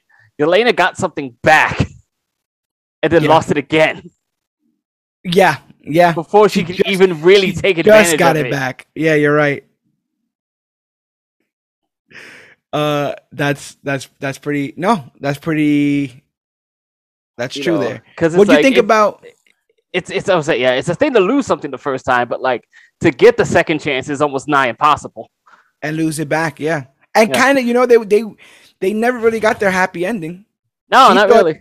She thought that old girl was gonna go back to the Avengers, help them out a bit, and then maybe they'd all meet each other, you know, Yeah. on the crossroads. But didn't happen that way. What do you think You about Kate? lonely.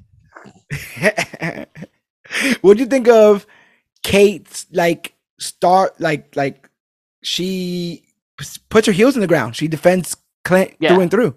What do you think about that? Is she too idealistic, or is that exactly what Yelena needed to hear? Um, I'd argue they're almost a little bit of both. Like, Yeah. you know, but I think that I, I think that Kate's just uh, you know, I guess lack of understanding about the realities of that life. Just on, she only sees these people defending them from aliens in New York City. You Yeah. know, she sees people defending them from a giant robot horde in Sokovia. Right. Right. you know and, and and that'll probably be something that's very interesting to explore later on where where where kate realizes the the realities of that lifestyle Yeah, and you have between her, Yelena, and um, Maya, three very different re- women who see the Avengers in three very different ways. yeah You know, because some of them were right there to help them, and some of them were nowhere around to help Right. them with their upbringings. And that, you know, I, I feel like people feel the same way about cops. If you were ever saved in a very horrific moment by a police officer, you probably have a staunchly different opinion. That's a lot of hero worship going on there. Yeah than uh, than others you know? And you, it's like you wonder it, you find out in life it's a bit of a compromise. It's a little of both. Yeah. You know sometimes you know you can be all of one and all of something else. Yeah like part like the yelena's very Yel- yelena's a very aw- aware of those heroics but there's also the comment of like i was waiting for you and the big guy to show up and nobody came yeah yeah and he she says um like i think at one point they make an allusion to collateral damage and she's like my sister's gone like i don't want to hear you know like percentages and you know yeah the the the margin of error or any of that kind of stuff. None of that stuff matters to me. What matters to me is the one thing that was taken from me, and right I can get her there. Um, she's also very great at dropping the whole thing. Mhm. Like she's sitting there, she's chatting, she's smiling, she's throwing jokes around, and then at one point her whole face drops, and it becomes, "Where is he?" Mm. You know. And I thought she was very good at that. Um, you know, a bit of that, a bit of that assassin came out there in that moment. yeah uh, and I, you know, I I think it's gonna make her a believable widow for the future. Even though she feels young, but again, they all feel young. This is all brand new. you know, like like I, I just posted on Comic Book Click um not too long ago. They had the screen test photos for Scarlett Johansson. Oh yeah, As Black in, Widow. in, that clearly like only twenty five percent done costume. Yes, um, and she looks like a baby. Yeah. If you go back and look at Tom Holland in Civil War, Oh, like, not even for me, because for me, like, because comp- like relatively speaking, he's not even that young. But like Yeah. the first Iron Man compared to Endgame, oh yeah, like, yeah, that is yeah. a lively person. No, you're right. and you're- by yeah. Endgame, he's like, I'm fucking old and I'm gray and I'm done with this. A hundred percent, hundred percent. Meanwhile, Chris Evans, who has just been blessed by the gods with his skin tone and his A youth, hundred. My man's been late twenties, early thirties for the last twenty years. I don't know how he does it. it's Um, a good life. it's so good, and uh I think I. I mean, how old is Florence Pugh? She is What do the wiki gods 27, say? 25. Allegedly. She, she's allegedly 25. Hailee Steinfeld is 25. Uh, Look at that. maybe less for Hailee, but not bad. But fucking Florence, hell of a career for 25 already. Tom Holland, you want to guess how old he is? Uh, is he 14? 25. You want to guess how old Zendaya is? 25? 25. Marvel might be Marvel might be doing something. Maybe they're doing their own like red room research. I think they're It's like- farming these children. That's what I'm about to say. Maybe they have their own red room. If Feige's in there with a whip. Teaching them media training. You do not Plie. go on Instagram. Instagram. You do not talk about spoilers.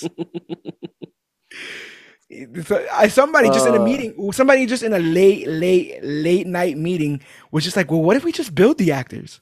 Yeah. And Feige was like, "Hmm, Yes. build them." you say. Uh, we can't tell Favreau. Someone take him off the project. No, it. They, they cut Favreau out, and now, and that's what that's what Put him on Lion King. He'll be distracted. That's it. Real lions, people.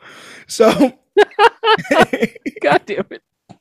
uh, meanwhile, after recovering at Grill's apartment, Barton dons the Yo- the Ronin suit and confronts Lopez at the auto shop where he killed her father. Mm. During the fight, he unmasks himself and attempts to convince her to let go of her, her vendetta and leaves leave his family alone. He reveals that an informant working for Lopez's boss wanted her father dead, but Lopez initially disbelieves him. Bishop arrives to help Barton escape, while Lopez becomes suspicious of Kazi, who is absent on the night of her father's death. I actually thought that they were trying to posit that Kazi killed him, Mm. but I guess it's no question Clint killed him. Yeah. Clint totally killed him. Like, nah, I did the job. He totally killed him, but but you but you gotta you gotta know who told. I mean, it's the same thing with the Armand and all of that. Like you have to follow this order up to who gave it, and you'll be more surprised as to Yeah. more surprised than the fact that what happened happened. You need to find out who called for this to happen. Yeah. Um, the next day, Yelena, I guess, feeling guilty over Kate yelling at her about Clint, is like, you know what? I am gonna research who hired me. Finds out that it's Eleanor, um, and that Eleanor is working with Maya Lopez, who Barton identifies as the kingpin of crime, Wilson Fisk. in in in the uh, uh in in the how do you say in the great relation to um the Knives Out movie, it's always good to know where the money came from. Yes, yes, yeah. If you don't know who hires you, it kind of oh, it's such a great movie. uh, If you don't know who hired you, things get real squirrely. I thought that it was pretty cool the conversation that Laura and Clint have, where Clint's like, "Listen, I gotta go do some shit." And she's like, "You're not calling me for permission. Yeah, I go do what you gotta do, man. Just, like I said, just don't tell me nothing until it's all done. go Yeah. do it. I don't want to hear nothing." Um, and so I thought that that was a, a pretty big deal. Where were you on the on the growing hype for this for um Kingpin?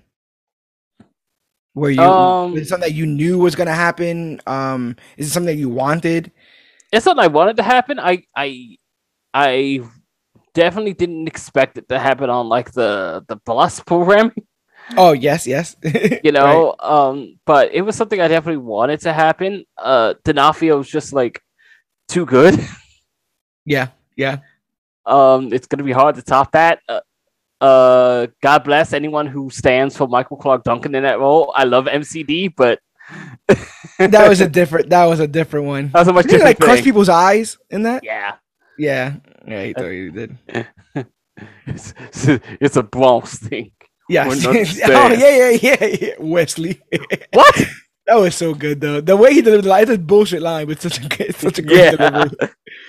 Uh, such a great delivery. just gotta get people who can just say dumb shit and just make it work In this instant, Um, though, with with Lopez kind of you know finding out the truth a, lit a little bit, are you gaining any sympathy for this character? a little bit and and i think um almost because i just i i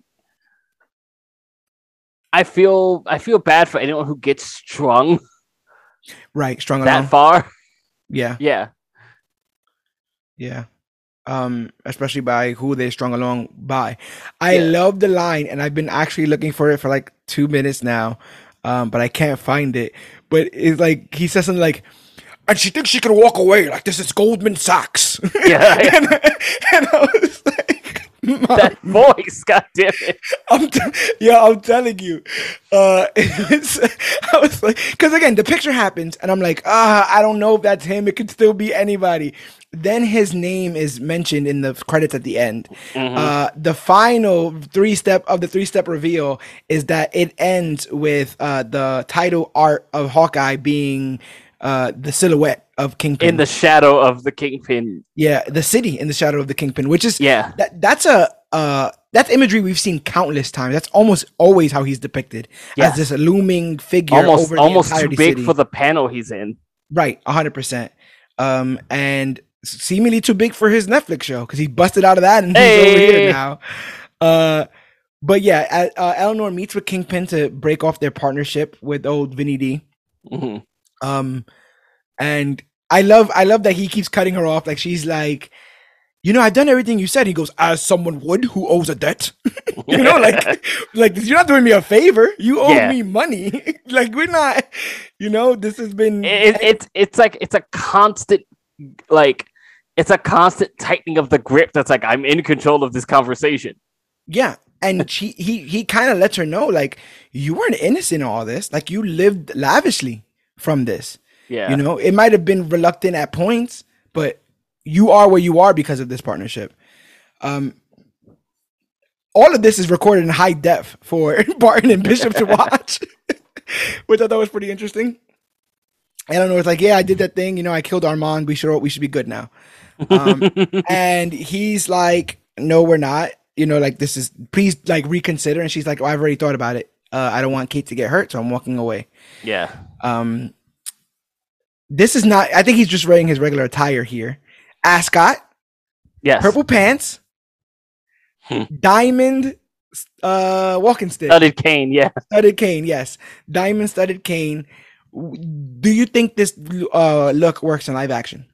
Now that we've gotten it for the first time, yes Yeah? yeah I think it's um the marvel marvel's very good at like uh dulling their colors just to make it feel like it's still real life. Yeah, because you know very few people walk around with bright purple anything. Yes, yep. And they But- they managed to keep their kingpins away from ascots. yes. Yeah, Uh, but you know, they, they they Netflix took their time getting you to the white suit, and this one's just like let's lean into it. It's a white suit. It happens. yeah, 100%. and it was and to be honest like it was one of the last uh images we saw him in you know it was, yeah. uh rocking the white so to come back around to this i thought was pretty cool um this It's, happens it doesn't seem quite the, the shiny Kevlar yet. no no but there's there's some sort of Kevlar We'll get to that. nature, or he's, he's There's something going on there. something's going on there um I yeah, I missed him. He's back. Vinny D's back. This happens the same week as another person was confirmed to be back in the MCU. Yeah. Um, so I'm not gonna lie. I my my my hopes were a bit up that we'd get some definitive answers in this the final episode of the Um, series. I do appreciate how, again, once again, compared to the slow burn of the Netflix show, they are very upfront of how disingenuous Kingpin is with his clientele. Yes, yeah. Even the people he's in business with, right? Because you can smell the disingenuousness when he talks to Maya later on. yeah. Like you just can tell, and even and he knows because when she walks Oh, away, yeah. he's like, "We've lost Maya, my Like, Maya." like she, yeah, he gives gives us this whole thing about how like he loves her and their family, and she, he just wants to protect her. The moment Yeah. she walks out, she has to die. yeah, basically hundred percent. What does she think is Goldman Sachs? She just, he's just going all he's going all crazy. Kazi, Uh, everyone's trying to abandon me. Please, You must teach them that this is my city.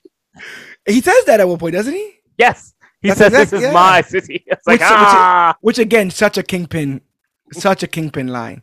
ah. Um, have you heard the pathos, quote unquote, that Mm. um, uh, D'Onofrio is saying, like the mindset that he believes his kingpin to be in?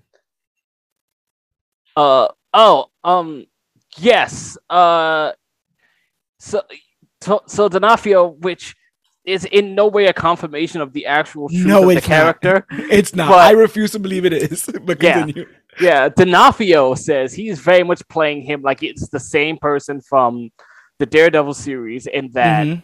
Um that D'Onofrio as a businessman took a big hit from the uh the blip and Mhm. is trying to uh re, re repair his position in the criminal underworld.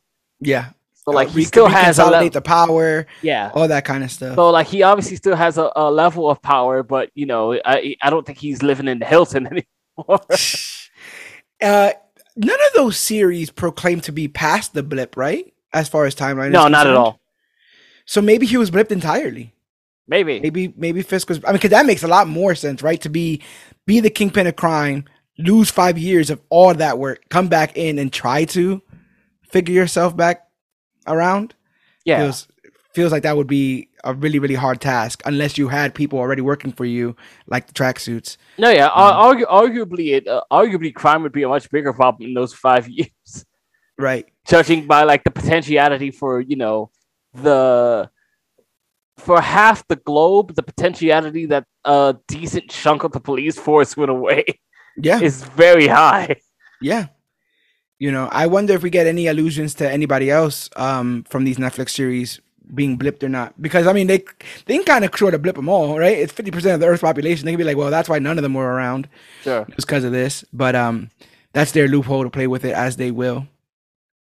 Uh, on Christmas Eve, Barton and Bishop attend Eleanor's holiday party, where Bishop confronts her mother and learns her father owed money to Kingpin, leading to Eleanor working with him. Uh, they have like a cool, a cool little montage where they do they make a bunch of trick arrows that they're gonna end up using later on. Um, Kazi attempts to assassinate Eleanor on Kingpin's orders, but targets Barton instead. Hmm. Uh, Barton enlists help from the Grills and the Larpers, uh, and Duquesne of all people, of all people, to join the fray or the join the fra- the froffery of it all.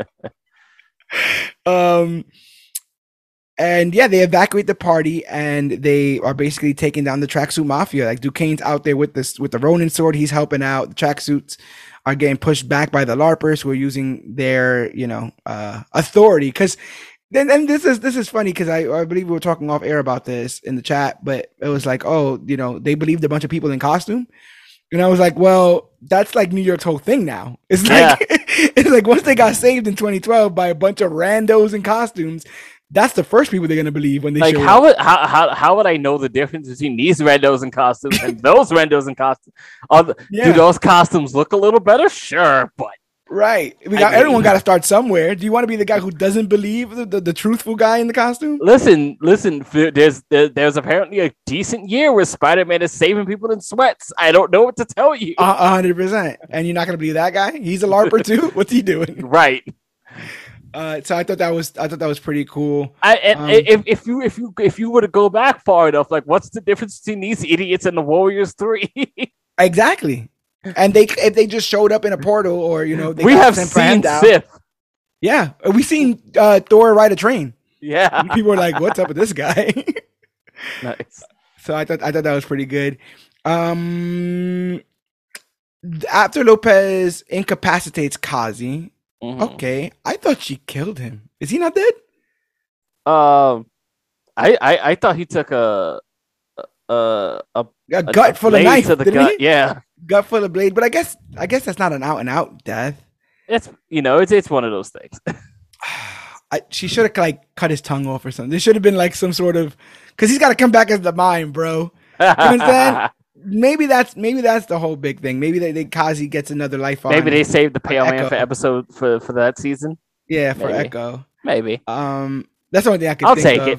Uh, and That- like that's- and being a of the- hired gun for a Kingpin would, would would make a lot of sense. That's one of those interesting things about some of these shows where it's like you really have to be prepared for the long game, even if you have an expectation.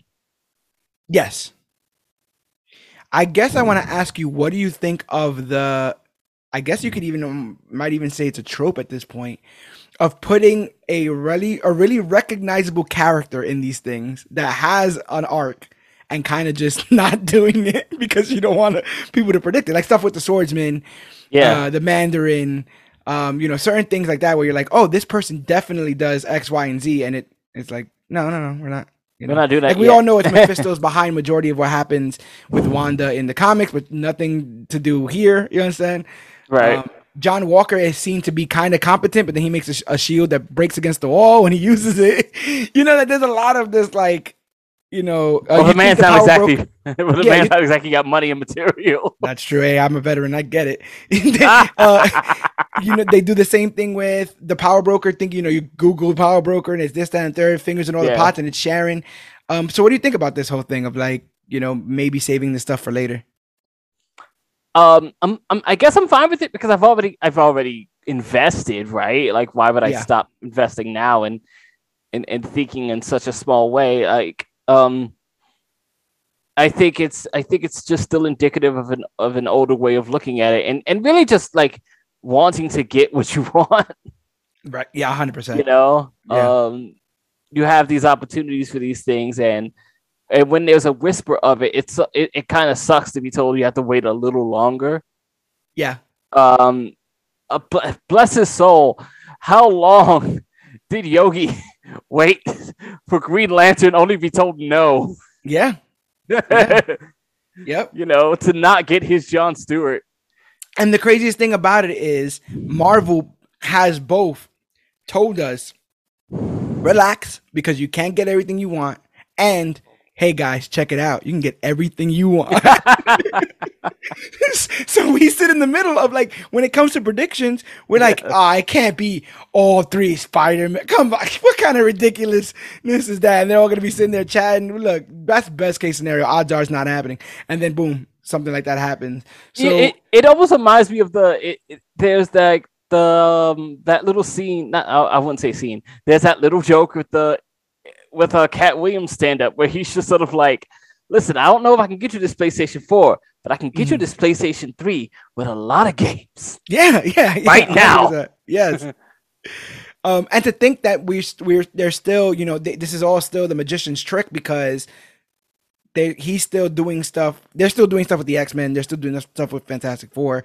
yeah Uh, timelines, multiverses. We're still on New York City streets right now, like Yeah. currently, and they got a bunch of different, uh, you know, hands in the pot. So I think that's interesting as well. Um. Uh, Bishop attempts to look for Eleanor while Barton is confronted by Yelena, who demands to know the truth of Natasha's death. This it's also alluded earlier on in an episode before that she could have killed Kate and she didn't. hmm What do you think about her hesitance? Does that does that allude to the fact that she may have already believed that it might not have been 100% true? Um, maybe to a degree. I we I, I also think we don't know enough to know that like, um, if she like if if we're talking about a character like Yelena who says she was here on a job, and it's like, well, Kate's not my job. Yeah, right. You know, I'm not here to kill Kate. I wasn't paid to kill Kate Bishop, so I'm not going to. Right, very black and white with it. Yeah, like it, I guess it'll take a little longer to kind of open up that open up that page to her, but that that that was the way I saw it. You know, she wasn't here to kill Kate; she was here to kill Clint Barton. You know, Kate's just in the way, Right. and right. I'm not. I'm not in the business of taking lives unnecessarily. that that a monster only a monster would do something like that. Um so yeah no that i, I agree with you 100% she kind of beats on him pretty pretty handily. He he leaves that that whistle in the back pocket for a hot minute. He gets his ass whooped for quite some time uh before he is able to um you know. Which, before we move on, I'd like to say, like that's there, there's a there's a there's a tragedy about that where, you know, when they go to meet old girl and they realize, like, yeah, like I got freed, a bunch of us got freed. This is still the only life we know, right and we're kind of still trapped in this because to some degree, it's like it's still, it's it's profitable. There's a world in this. A hundred percent. And while we will hope, uh, you know, Yelena will link up with either OG or New Avengers and become part of this badass world-saving team. Until she does, you can't blame her for paying rent. Yeah. You know, the only way she knows how. Um, I've got a skill and a skill people will pay good money for, and I've got to figure this world out now. What did you think of Clint keeping the details a little bit close to the chest about Natasha's sacrifice? Um, he's right. Who would believe it? It's true. Like, It's a, it's kind of a fuckity story. The secret planet, the floating Nazi. yeah, we went to a planet and we both fought off who's gonna. We both fought over who was gonna throw ourselves over a cliff. Yeah, the headless I- Nazi told us one of us had to go off the cliff, so we, we yeah, we figured out. Uh, I'm like, like only on, only four people have been there, and I'm the only one alive that knows that can tell you the story, and no, Yeah. nobody can corroborate this. So yeah, that I'm gonna you know put my own little bit of headcanon in this and say that there was Sure, a bit of for it. defeat. There was a bit of defeatism in Clint. Like he, Okay. I think there was a point in time in this where he was fine with if Yelena took him out. You know, like there's a, there's a moment where he's just like he's willing to pay for some sin somewhere because no one's making him pay for anything. Right. And Maya's kind of making him pay for the Ronin of it all, but all of that's uh, deception from Kingpin. So ultimately, Right. her big beef is with Kingpin. No one's really coming and, and making the bill hasn't come due for Yeah. Ronin. And in this moment, it has. The judgment has been laid, and here is Yelena. You know, eh, she's going to be the one to lay the hammer down. Um, and luckily, he does the magic whistle that that the two shared, Natasha and Yelena. Um, she she she uh, kind of responds in the way that Batman does in BVS, where you know she's like, "Where- "Where'd you learn that from?" and whatever. He's like, "Well, we Why don't you play that song? yeah, he's like, well, you, you, you used to, she used to talk about you. She, what did she used to say about me? You know, she, he brought up the whole thing about them being separated at, you know, I was gonna say at birth, Yeah. about them being separated and all that kind of stuff, which I thought was really touching. Meanwhile, Kingpin rips a car door off to try to kill Eleanor. He's this big bear of a man. Uh, he, he is what I like to call Havana Fisk because he Ah. has his tropical, his tropical shirt and his hat, which is so funny. Uh, it's such a it it's a funny look, but he totally makes it work. Like he totally uh makes it work. So I, I Mhm. like seeing him in it. Um, he gets shot with arrows by Kate, but kind of just pushes them off. Shrugs it off. At one point, they have a battle in like a toy store, and he is um blown up by arrows. He, Well, well, first, but but before. Oh, no, he gets hit by a before even gets car. up, he gets hit by a car and ram into the toy store, into the and then store. gets up, yes, and then is blown up. Um, starts beating Kate's ass again, and then gets. So how do you feel? What do, what, what do you have to say about this resiliency? I know I know your, your eyebrow is a bit peaked here with this Uh, kind of stuff. You know what? It- it- that was just a moment for me where I was like, okay, this is a different fucking character. yeah, this is Yeah. a super villain. right. you know, um, uh, uh, the, the, the, the Wilson Fisk that I know was a troubled man with a past who decided to be a, a fucking criminal under uh, overlord. Yeah, This is this is just a few steps away from being the kingpin, the very overly New York kingpin from Spider Verse. yeah, yeah. Or even the one from um, the animated series that they used to call fat, and he's like, "I am ninety eight percent muscle," you know, and like crushing uh, Spider Man uh, with his bare hands. The vaguely European kingpin. I still don't know what that accent is, bro. Spider Man. I still don't know uh, what that accent is. But yeah, he takes a beating in this. Um, freaking uh, what's Kate calls the popo on her mom. Yeah. That surprised you at all? um not quite. No. but uh I I I, I almost kind of felt bad for that. Like she takes it in steel, but like she she she, she knows she hates watching her mom get carted off. Yeah. I um was surprised that she wasn't revealed to be Madame Masque. I thought that that's where they were all going with this. And I guess she's in jail, so maybe she can still, you know, maybe there's. I think that's one of those long game things where Madame Masque comes later. Yeah. And she's like, I was in jail, Kate. What did you want me to do? You know? I, I can I can totally see that coming. Um I guess we glanced over that whole uh ice rink fight, but kind of cool moments there. They had a cool uh magnetic arrows. Um There's a lot of fun actions. There's a lot of fun action. There's a lot of fun um uh trick arrows. Uh they make a whole thing about the trick arrows really going into that. yeah. Um and there's a very funny scene with Clint stuck in a tree. Yeah, yep.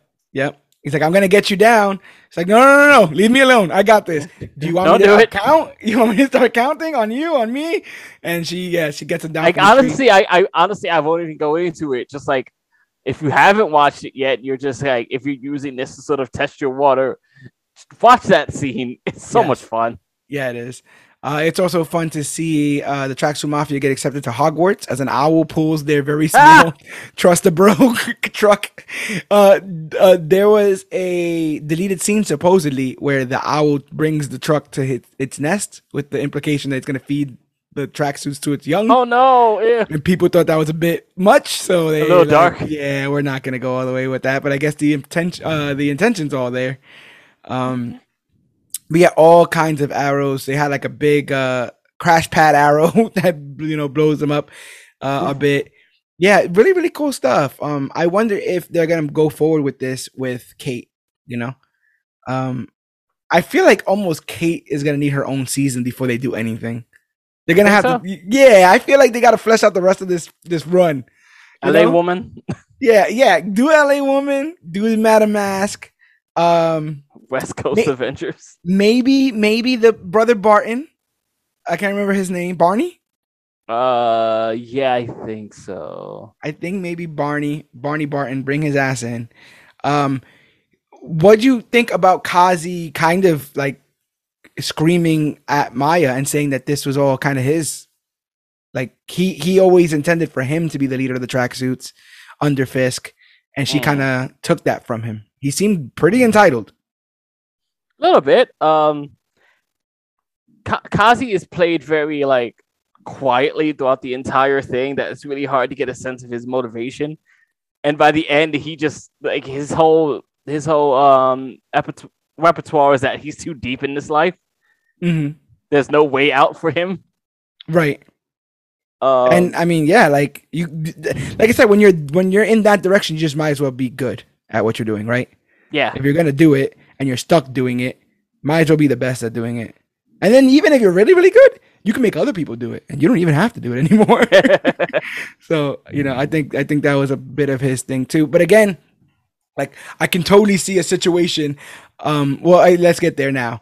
My uh, uh King- Kingpin is limping. He's done got hit by a car, shot with arrows, blown up. He's limping, um, and he bumps into Maya, and you know he they talk about the importance of family, and then Maya points a gun at his head, and we hear a gunshot.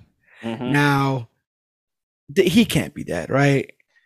I I watched him get blown up. No, Yeah, he can't be dead. Um, is it what what what what's your narrative? Shot in the ear, shot, and he just recovers. Shot into the air, and hey, get out of here! I never want to see your face again, kind of thing. Where do you sit on Uh, this? Because they could have shown something, but they the camera pans up. Yeah, the funny thing about that, the funny thing about those shots is always that like whatever the implication, you know, you see those shots all the time where you hear something go off and then they pan to somebody else's gun. Yeah. Yep. right. You know, it could have been anybody. It could have it, it could have been um Kazi could have shot Maya. it could it could have been Kazi, it could have been the mother, it could be a new character Yeah. in. Mephisto. It's Yeah. Because uh, for, it, for, yeah. Uh, for all intents and purposes, that that alleyway or where, wherever they were is the first thing we see in in the Echo show. oh yeah, totally. It has to be. Yeah, They have to catch us up from that moment. And to be honest, a disabled kingpin still grasping at, you know, his legacy and using a mute Kazi to do so. I mean, you could tell a lot of stories right there. You know, Yeah. like especially if, especially with um Miss Cox who is hearing impaired on her own, like that's already telling a hell of a story. Uh, if you have the villains also sort of impaired, it could tell a pretty interesting story from that uh, that angle. um, that's a that's a very interesting like. Uh, John John expects a, a workaround or a cop out, but um, to put a uh, a deaf woman at the head of a of a show like that is a very interesting call. A hundred percent. My thing is like I I can't we can't start that series with Kingpin in a body bag. You know what I'm saying? I don't know what I don't know what I do. Like I've been waiting so long. We legitimately had a funeral for Marvel Netflix when all those shows ended. You know, I was so pained by the loss of some of these great characters in this. Um, but And then some of them got portaled. and then some of them got portaled. Some of them are here, seemingly, but we're there's still a lot of wishy washiness to whether or not they're the versions that we remember with all their given history, or whether or not Yeah. we're taking these characters whole cloth. Now, I do think that there are some positives to starting them from the beginning again.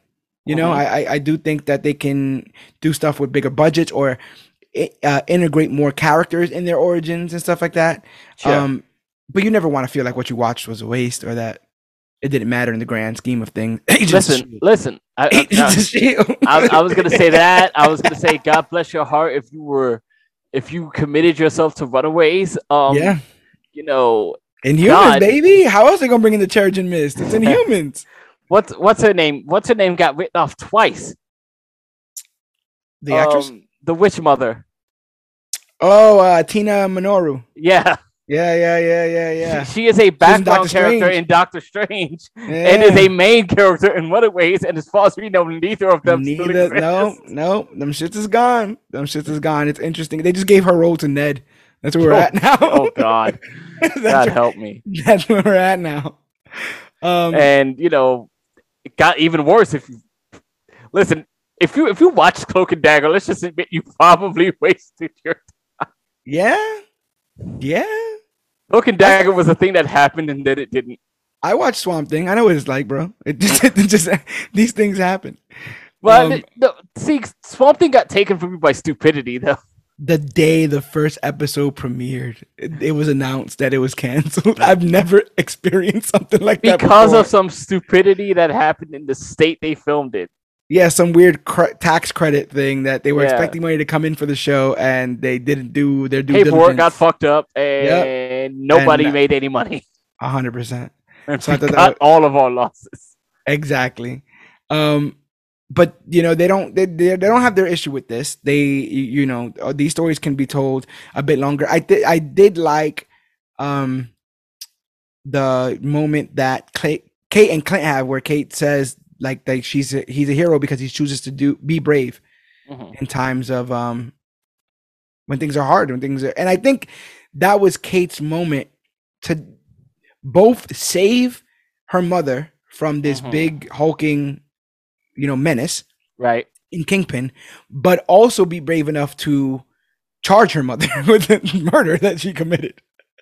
So you're not only sta like it was a big, big, big, uh, you know, feat to stand up to and seemingly defeat Kingpin, but it's an almost an equally admirable feat to stand up to her own mother Yeah. and say that you know you've done wrong and thus you need to pay the consequences. I mean, it, it, it, it's a much harder thing to.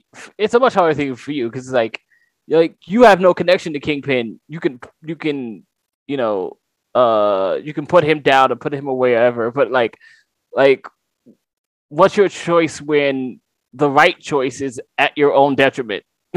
Yeah.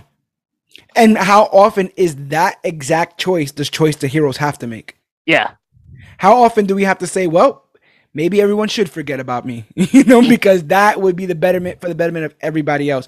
Maybe I should sacrifice my the entire rest of my life and plunge this plane into the Arctic, Yeah. you know? Maybe I should go into space and throw this nuke at the that warship. There's been so many moments that I feel like um there's been so many moments where I feel like they, they, there is that call to action. There is that moment, and you could ignore it. I think Jack Sparrow talks about that, right? Ships in the sea. That you know, there comes a Uh, moment. in You know, I've can never seen rise up. those. The first one's great. It kind of goes down after that. I keep I, everyone keeps telling me that it just kind of falls the fuck apart. Yeah, the characters are really good, and it becomes a thing. Like if you dig the characters, you'll be down for the ride. But I actually didn't see the very last one because I was so in love with the original series. Okay. that I was like, you know what? It can just come and go. But one of the things that he says on there is that in, there's moments in a man's life where, uh, uh, you know, it's like a, a ship comes towards you, and you can either choose to board it and become the man you're supposed to be, or you could just watch it go by. Sure. You know, yeah, you could just watch it. You could just watch it go past. Um, so. Uh yeah, like in this moment, she could have just let her mom go, and they. I don't think. eh, You think Clint would have let it go? Uh, probably not. Probably not, right? And then they both would have been going to jail because he's been an accomplice. oh no. Um, what's up with Jack? What was your what's your what's your theory on old Mister Duquesne and uh, the sword? Duquesne is, is having some fun in, in some New York City park somewhere. Ah, being the uh the the the hero he always wanted to be. Um, man, did they go an interesting direction with that character? They did. Is is that it? Is, do you Because think isn't he an out and out criminal in the show? I He's mean, a- he's a- in the- he's a- in the comic. He's a he's a carny. He's not one of those people that is going out of his way to be Okay. murderous. But Alright. he has his marks. He steals. He robs. He okay. he does his stuff like that. He was actually in the circus. That's how him and Clint met. Clint's a carny Yes. as well. and uh, you know he he ended up teaching him some skills and stuff. Um, any chance he weaponizes these larpers? I don't know. One of them's a one of them's a cop. That might be a little different for them. Oh yeah, yeah, yeah, yeah. That can definitely be a bit problematic. Um, but I no, I, I, I. Do you think we'll see the character again? Is what basically what I'm asking? I do think so. Yeah, Yeah. yeah. Babyface. Uh, probably. Yeah. But uh, I, you I know, like his mustache. or like, I I think I think there's a the, the the potentiality of um at least uh, having that character be like, okay, he's still a bit shady. Maybe he's just sort of like their necessary evil character, yeah, where it's like he can he can get us into dark places. and he might know place. He might know people and things. Yeah, You know, he might be that well connected, so he might want to keep his ass around. probably. The next day, the uh, Barton returns to his family with Bishop and Lucky. Uh, he returns the watch to Laura. It's we see that it's a Shield watch, and it says 19 on it. If you look up age of 19, you get Mockingbird. Bobbi Morse. Uh, I'm guessing you don't like that twist. I've got my bones with that one, but that's that that's based on that's based on certain Your commitments I allegiance? Do you have an allegiance? yeah, yeah, pretty much. I feel you. I am at, like I said, like I'm in a world where I'm getting my Daredevil and I'm getting my Kingpin. It feels very weird to then just be like, oh, but that's not. you know, we have a different Yeah. Bobbi Morse. It just feels a bit weird. But I guess wh- I've heard the theory that it's a code name. She was a hmm. Mockingbird, and now there's another Mockingbird. But I don't know how that Mockingbird gets her name. So it's That's- easy for me to be that like, feels like the same cop out as the James Bond thing yeah, being yeah, a name. Like that's 007 not how that works. Right, right. that's how any of this works. um, God, yeah. You know, it's it's it's one of those very weird things where, um, yeah, I saw a lot of Bobbi Morse on the show, and I really like Adrianne Palicki as an actress, and I Mhm. liked her as that character. So I'm I'm definitely, um, uh, yeah, I, I have my allegiance to that. Uh, my roommate's the same way. When I told him there's a Flash movie, he's like, "Is it Grant Gustin?" I'm like, Right, no, it's all but he's like, I don't yeah. care. I mean, I remember that as well. I was like, uh, th- like, why, why? you know, like if we're already Yeah. establishing something here and people dig it. Why would you go in another direction with it? Um, And it- it's one I- of those weird things too, continuity wise, where it's like, uh, Didn't- didn't they for- make them go to another dimension or something? they did, yes, they did something where they got Feige them, pointed out the door and was like, "You guys live they, over there." they now." did something where they moved them out of the way, even though the show also goes out of its way to acknowledge to acknowledge that Thanos is happening right now. That's hilarious because I remember they did Winter Soldier. Yes, The they but it, they also they also um the events that happen in like the second or third to my memory season of Agents of Shield is why they are in Sokovia when the movie starts yeah, because Yeah. there's no lead in to what's happening at the beginning of that movie. right. It's just like, all right, movie started. We're going at the Von Strucker. Who? Yeah. And that's all in yeah. Yep. Or that that those breadcrumbs are somewhere else. And now they're gonna act like that bread doesn't even exist. Yeah. So that Well, are you in that's. Sokovia? Oh. um t- uh, Tony Stark had kind of sussed out that she might be an agent. Uh so there's that. Yeah. Um I was confused about the severity of the watch. Is it a is it a keepsake? Does it have identities in it? What what what is it? Is it just something nice that she wanted back? Uh, They made it seem like it was life or death.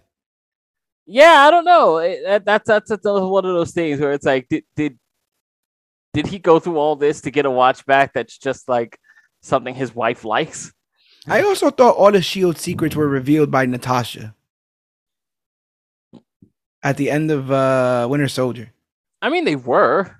So wouldn't anything that she has to hide, Laura, be in any of that? I uh unless they came with like, uh, I, I guess they would come with imagery, right? right. I mean, I don't know. I mean, Zemo was looking for that book for quite some time. I don't know if he had any pictures as to what the house it was in. yeah, but it, I, it, it it's what just one of those things that I think that they. I made a big deal about the watch. I thought it was gonna be something way bigger. I thought it was gonna be something like a plot device, like a literal plot device, and it, it was it went from a plot device to a MacGuffin, uh, kind of, sort of. Very quickly. Um, and and not to say the entire series wasn't about it. So I did I very quickly forgot about it at various moments. Um, but confirmation, Laura is Agent 19. Uh, they burned the Ronin suit, um, which on a grill, funny. which is like that's gonna yeah. take a while, guys. It was also pretty funny because when I did the rewatch, the in the second episode, the suit is in the apartment when it catches fire. Yeah, and I remember thinking to myself, uh, well, you got your answer. Like, just leave it in the fire. But I guess Grills, who's a fireman, just stole it. He's just stealing shit from people's uh, tragic Thanks. tragedies. Thanks, bro. I'm bringing him home, bro, and then putting bumper stickers on his fire fire truck so people can know where he's at. It happens. It happens. And broadcasting why, it. Why didn't they bring Yelena to Christmas dinner? Oh shit! What's up with her? What's she doing? I I I, I guess I can only assume that she left and and and you know was like, okay, I need to get this bitch to fuck with me. We also we can't bullshit. We know what she's doing. She's eating reindeer. Oh, that's what she that's what she does. she asks Kate if she ever ate a reindeer. You would not like it. It's very chewy. Very gamey, Kate Bishop. Why do you keep saying my name like? Is it just because you know it? Yes. Yes. I want you to know that I know you. Why did you hit me? what was that? There's a lot of that going on. Um, I, I, it's always tremendously funny to me because it always comes off like it. I maybe it's a studio choice back then, especially, but it always comes off like they did not want um Scarlett to commit to the accent, or Scarlett didn't want to commit to the accent. Yeah, does she ever do it? So You get a little bit of it in like I think the Avengers movie. Okay either in the Avengers movie or like Iron Man 2, there's like a scene where she does use it a little. All right. Yeah. Romanoff. Yeah. Hmm. But she never she never commits to the accent. What and, do you think though? Is while you can I was gonna say while while you could wipe it away logically, because if she was a spy, she'd be able to mask herself in any way to mm-hmm. fit in with the locals. But right. it, you know, it also becomes a thing that they do with every character because then um, what's her name's accent goes away. Uh, I, yeah, I feel like I, I was I wondering if I was wondering if Yelena was gonna come in with it. To be honest, I was like that was a little bit of a right. A like, is is her comedy always gonna be that she had pretty much the worst childhood of all time, and thus kind of takes interest in in like the the more morbid parts of, of, of superhero because that's what it seems like. Like when everything goes to shit, she seems to be in the happiest mood, and vice versa. When everything's going well, she's like, I don't, I don't, I hate all this. Like this is terrible. This is uncomfortable. I don't get it. I am broken person. You understand? Did you mean to do that, Kate Bishop? yes, yes, I did. So good. Uh, what do you think, though? Do you think are you good with this Hawkeye, this uh Black Widow? Can you can you roll with these guys moving forward? Oh yeah, for sure. Like I, I um best believe whatever project is coming, there's yeah. going to be there's going to be more Kate Widow seats. They're like, oh, this is money. Oh yeah, it's definitely. And you know, the the big rumor and all the pieces are there is that they might be doing some Young Avengers project. Yes. You know, um, a lot of the characters have already, eh, you know, showed up with, uh, you know, Eli Bradley. I feel bad for Eli Bradley. He's just like, I'm just surrounded by a bunch of girls. This is weird. I'm way too young. hundred percent. Uh, Eli Bradley, the Maximoff twins, etc. But it's funny um, because one of the other things that was rumored, I'm almost certain you remember this rumor, was an A Force. Something. Um, I don't, I don't. Yeah. It, it, that's a, an interesting one because I don't think it was ever a rumor, but I think a lot of people like to talk about it. Right, right, right. it stirred up from that moment where they all all the women showed up to save Peter Parker Yeah. uh, in Infinity War, and, And- I and- think And Brie Larson is no stranger to shooting her shot. oh yeah exactly, and one could argue they've doubled the female roster in Marvel in Yeah. this phase, adding Sylvie, uh, Monica, um, now Kate, uh, and, and, and remembering to make action figures for them. yeah. Yeah, Angelina Jolie's here, bro. Like we we've gone, we've crossed the threshold. We're, they're they're all here now. This is where we're at. Um, You got high end actors now, y'all. do you want a Hawkeye season two? Um, I'll say yes Yeah, I agree. I because agree. I, you know, if if I've, I think we're I think we're a long way out from a movie, and if that's the case, um, I I don't know. I don't know. Because I, don't think we give these people. I don't think we give them uh their own films. I uh, he was. This was rumored to supposedly have been a film at first. It was in. it. Uh, it was in Homeboy's contract. It was in Clint's contract, or uh, Okay. sorry, uh, Jeremy Renner's contract that he would have a film. Uh, but they talked him into this instead. Do you think a film of this same story would have worked? Probably not. Probably not, right? Probably Doesn't feel not. monumentous enough to. I I mean, but I mean, granted, I think if they, I think, I think people know that when they're writing a movie, they have to write something bigger. Yeah, I think, um, I think there's a very um clear difference in that. If you look up a lot of things that get transferred, you will find that there is a market difference between people who have done both things for the same project.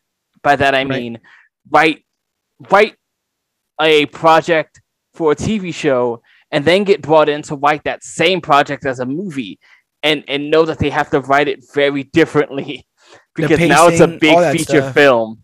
the money that's on the line. Yeah, the money stuff, that gets you know? put into it, the um uh the expectation of action because this is a big thing now. You want people to pay for it.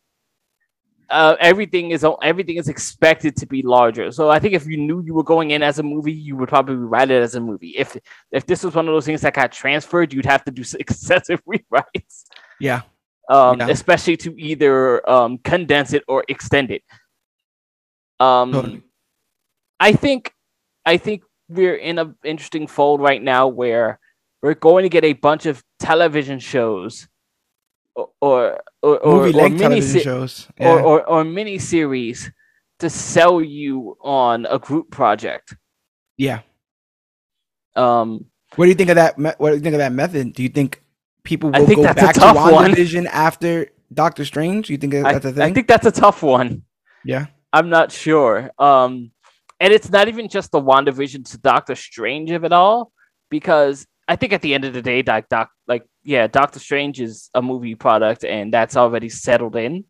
Yeah. Um, if you're saying like, will people watch WandaVision to watch Doctor Strange? Maybe, maybe some will, maybe some won't. Maybe there'll be a recap. I don't know. And I think the biggest thing is whether or not the movie makers themselves feel the the need to make it essential viewing, right? Because if you do something like the Cap Four is coming out, already confirmed. yes, Right. Um. Which is its own interesting thing because he gets his own movie because he is on he is putting on a mantle that is bigger than the show. Right, but also he was seemingly given that mantle in Endgame. So if you closed your eyes at the end of Endgame and opened them, you know, and now he just has a suit, who's to say, you know? Maybe if I That- went away for three years and came back and and, Right. and Anthony Mackie is Captain America, I'm like, oh, I remember that. Yeah, I remember he was given the suit, so this makes sense. Do they have to watch the episodes leading up? Do they have to find out about the John Walker of it all? Does it matter? Sure. Um, I, I, think it's, going to be up to them, but I, I think that's an interesting crossroads that they get to choose. You know, does it all matter? Does none of it matter? It's kind of a and I think that I think that uh, that has a lot to do with the inroad, whatever inroads they decide to take with the characters, as far as um what part of their story matters to what we're doing in the movie. Yeah. Um, that that that that will that will have a lot to do with what they do with uh multiverse of madness because we will be discussing like is is the WandaVision um is the echo of WandaVision's children a part of this journey? yeah. Her her fake, non-existent, completely digital that she that she is actively using dark magic to find. right. You know, Which, by the way, third existence of the Darkhold, because that, that just that book just exists throughout all. Exactly, Lord. exactly. So it, it it's it's kind of hard to track all the continuity going around. I'm glad that Clint got a bite at the apple, though. I'm glad that he got his own little project going. I, I really like I said Hailee Steinfeld. I think she did a great job, and I, I want to Mhm. see her in future projects. Same thing with Florence Pugh. Um, we've seen her in bites and in an entire film at this point. and I, I just dig the characterization of that character. We cannot forget the weird ancillary characters from all these projects. I believe that they all might, you know, like they never. like, if, if someone's not dead, don't question. I mean, don't um. Don't be surprised if you end up seeing them later on down the line. I'm still waiting for Red Guardian to show the fuck back up somewhere. I hope he helps out Anthony Mackie or something. How old would they? How old would they be at this point? Well, he's a super soldier. Yeah, she isn't. No, she's something. She does a a a, a freaking almost a burning hammer off of that building. I was like, what? She did like a reverse fireman's carry and then just like attitude adjustment off the off the uh, thing. And I was like, oh, can she do that? But then I was like, well, they did all kinds of weird hysterectomy and drugs and all kinds of stuff to the widows. So who the Yeah. hell knows? And also, I'm pretty sure Kate Bishop's about 90 pounds, so it could be that as well. Nice. it could definitely be that as well. Um, next week we are trying the unenviable task of covering all of Immortal Hulk. You want to talk about another member of the Avengers that's probably getting short shrift right now? Uh, you know, next time we'll be seeing Hulk, we'll see him in She Hulk. Well, he'll be passing down his mantle to another female. Like I said, they're they're leading up to something, bro. We got Jane Foster. It's about to get it's about to get fun, and they've already made it in the comics that Elektra becomes Daredevil and that there's a female Sorcerer Supreme. So we might we might this might get really really fun. Who Uh, may or may, who may or may not be a uh, particular character we already know as well. Exactly. Um, But yeah, Immortal Hulk. we've will be up also got the. Marvels to look forward to. yes. Oh yes, where there'll be three different female Marvel lists uh characters. Yes. So it's all um, coming. Uh, will be covering all of it here, so make Not sure to that you're- mention you're- the film debut of America Chavez in Multiverse of Madness. I'm telling you, at least in every film they've dropped. it- There's matter of fact, Wanda is in. Uh, sorry, not Wanda. Monica is in WandaVision, but Agatha's getting her own show. So, Yeah, and so more um, females. And last I saw, uh, Monica, Monica's going to meet the the man in the sky up there, Mister Fury. Oh yes, yes, yes. She she's been called up for a mission. Yes. So Maybe she could tell her what happened to Peter Parker. Maybe if, maybe nice maybe discussion up there. maybe this will have something to do with Secret Invasion. Maybe not. Oh my God. Oh, Maria Hill's already confirmed for that. Yes. Maybe she gets a bigger role in this. and we God better help me, what did we hire Emilia Clarke to do? Oh yeah, hundred percent. Uh, please. You hire Emilia now. Clarke, you know it matters. I just hope it's better than whatever, whatever the hell Jessica Chastain played in Dark Phoenix. Please, Oh, just, dear. what- just please be better than that. Jessica I- Chastain doesn't know what she played in that movie. I believe it. I believe it. Like uh, what's her face? Like um, that's why I stopped bringing Pepper Potts around because she forgot she was in Spider Man. uh, I, I was in what movie? They're all Iron Man. Goop. Regardless, regardless of what film it is or what uh, comic or any of that stuff, you got you got to know we'll be covering it here as part of the Major Issues podcast. I want to thank you guys for listening to this episode covering Hawkeye. We have over 210 episodes already in the bank at comicbookclick.com, including all of our merchandise uh, and a little bit of an about us section. We have articles written there. I'm hoping to put some more articles on deck come 2022. There's already some ideas I have that I'll be working on, uh, hopefully in the near future. Like I said, next we got Immortal Hulk, and after that we'll be talking about the best and the worst to come to 2021. It's been a hell of a year. Uh, we've been kept pretty content with Marvel content throughout this entire year. Um, and then we had, uh, did we have anything DC this year? Justice League, Zack Snyder's Justice League. What was that last year? Uh, isn't isn't Flash coming 2022? Yeah, but I mean 2021. Did we get anything? Oh, for the oh for the oh for the end of the year. Oh, I don't think we got anything Uh, much much from DC. I have no idea what's happening with DC for a while. Other Oh, than we'll be talking about that. other than those um other than the uh how do you say the the ill-fated the ill-fated television programs that we have going on. Granted, we'll, we do all still love Superman and Lois at the moment. Oh my god, yes, we do love Superman and Lois. Yeah, Superman and Lois is coming back, people. Get on that. I just finished my reaction series, all 15 episodes, and number 15 is a tearjerker. So go ahead and check out um, our reaction series, CBC Reacts. You can go to our YouTube by going to youtube.com slash C slash comic book click. Um, but we want to hear from you guys. Hit us up on Facebook.com slash comic book click, Instagram at comic book click, or use the hashtag comic book click to talk about the newest, hottest, latest, and greatest things to come to comic books and comic book media.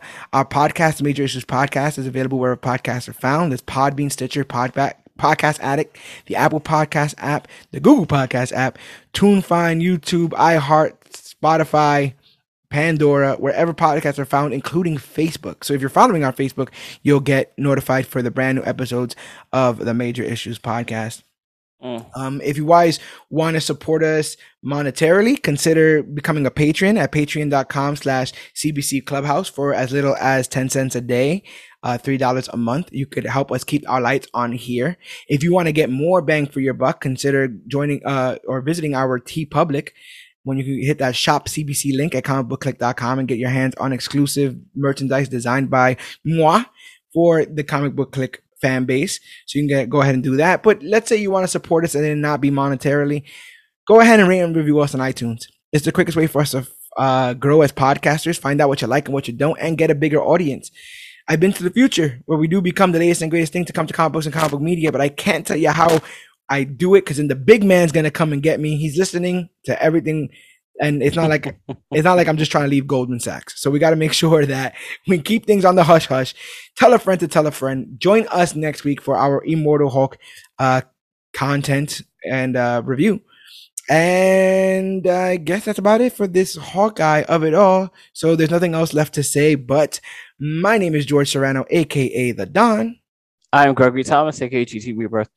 And this has been our Hawkeye season one, hopefully, maybe there's more, recap and review. And remember, whether you think of yourself as a living weapon of sorts, a hero or a role model, whether you're part of a partnership, a family, or just one of the bros, mm. remember that you're part of the clique. But thank you for making 2021 a year to remember. This will be our final sign off for this year. So if there's anything else left to remember, you have to remember that we are the clique and remember that you, yes, you, are worthy.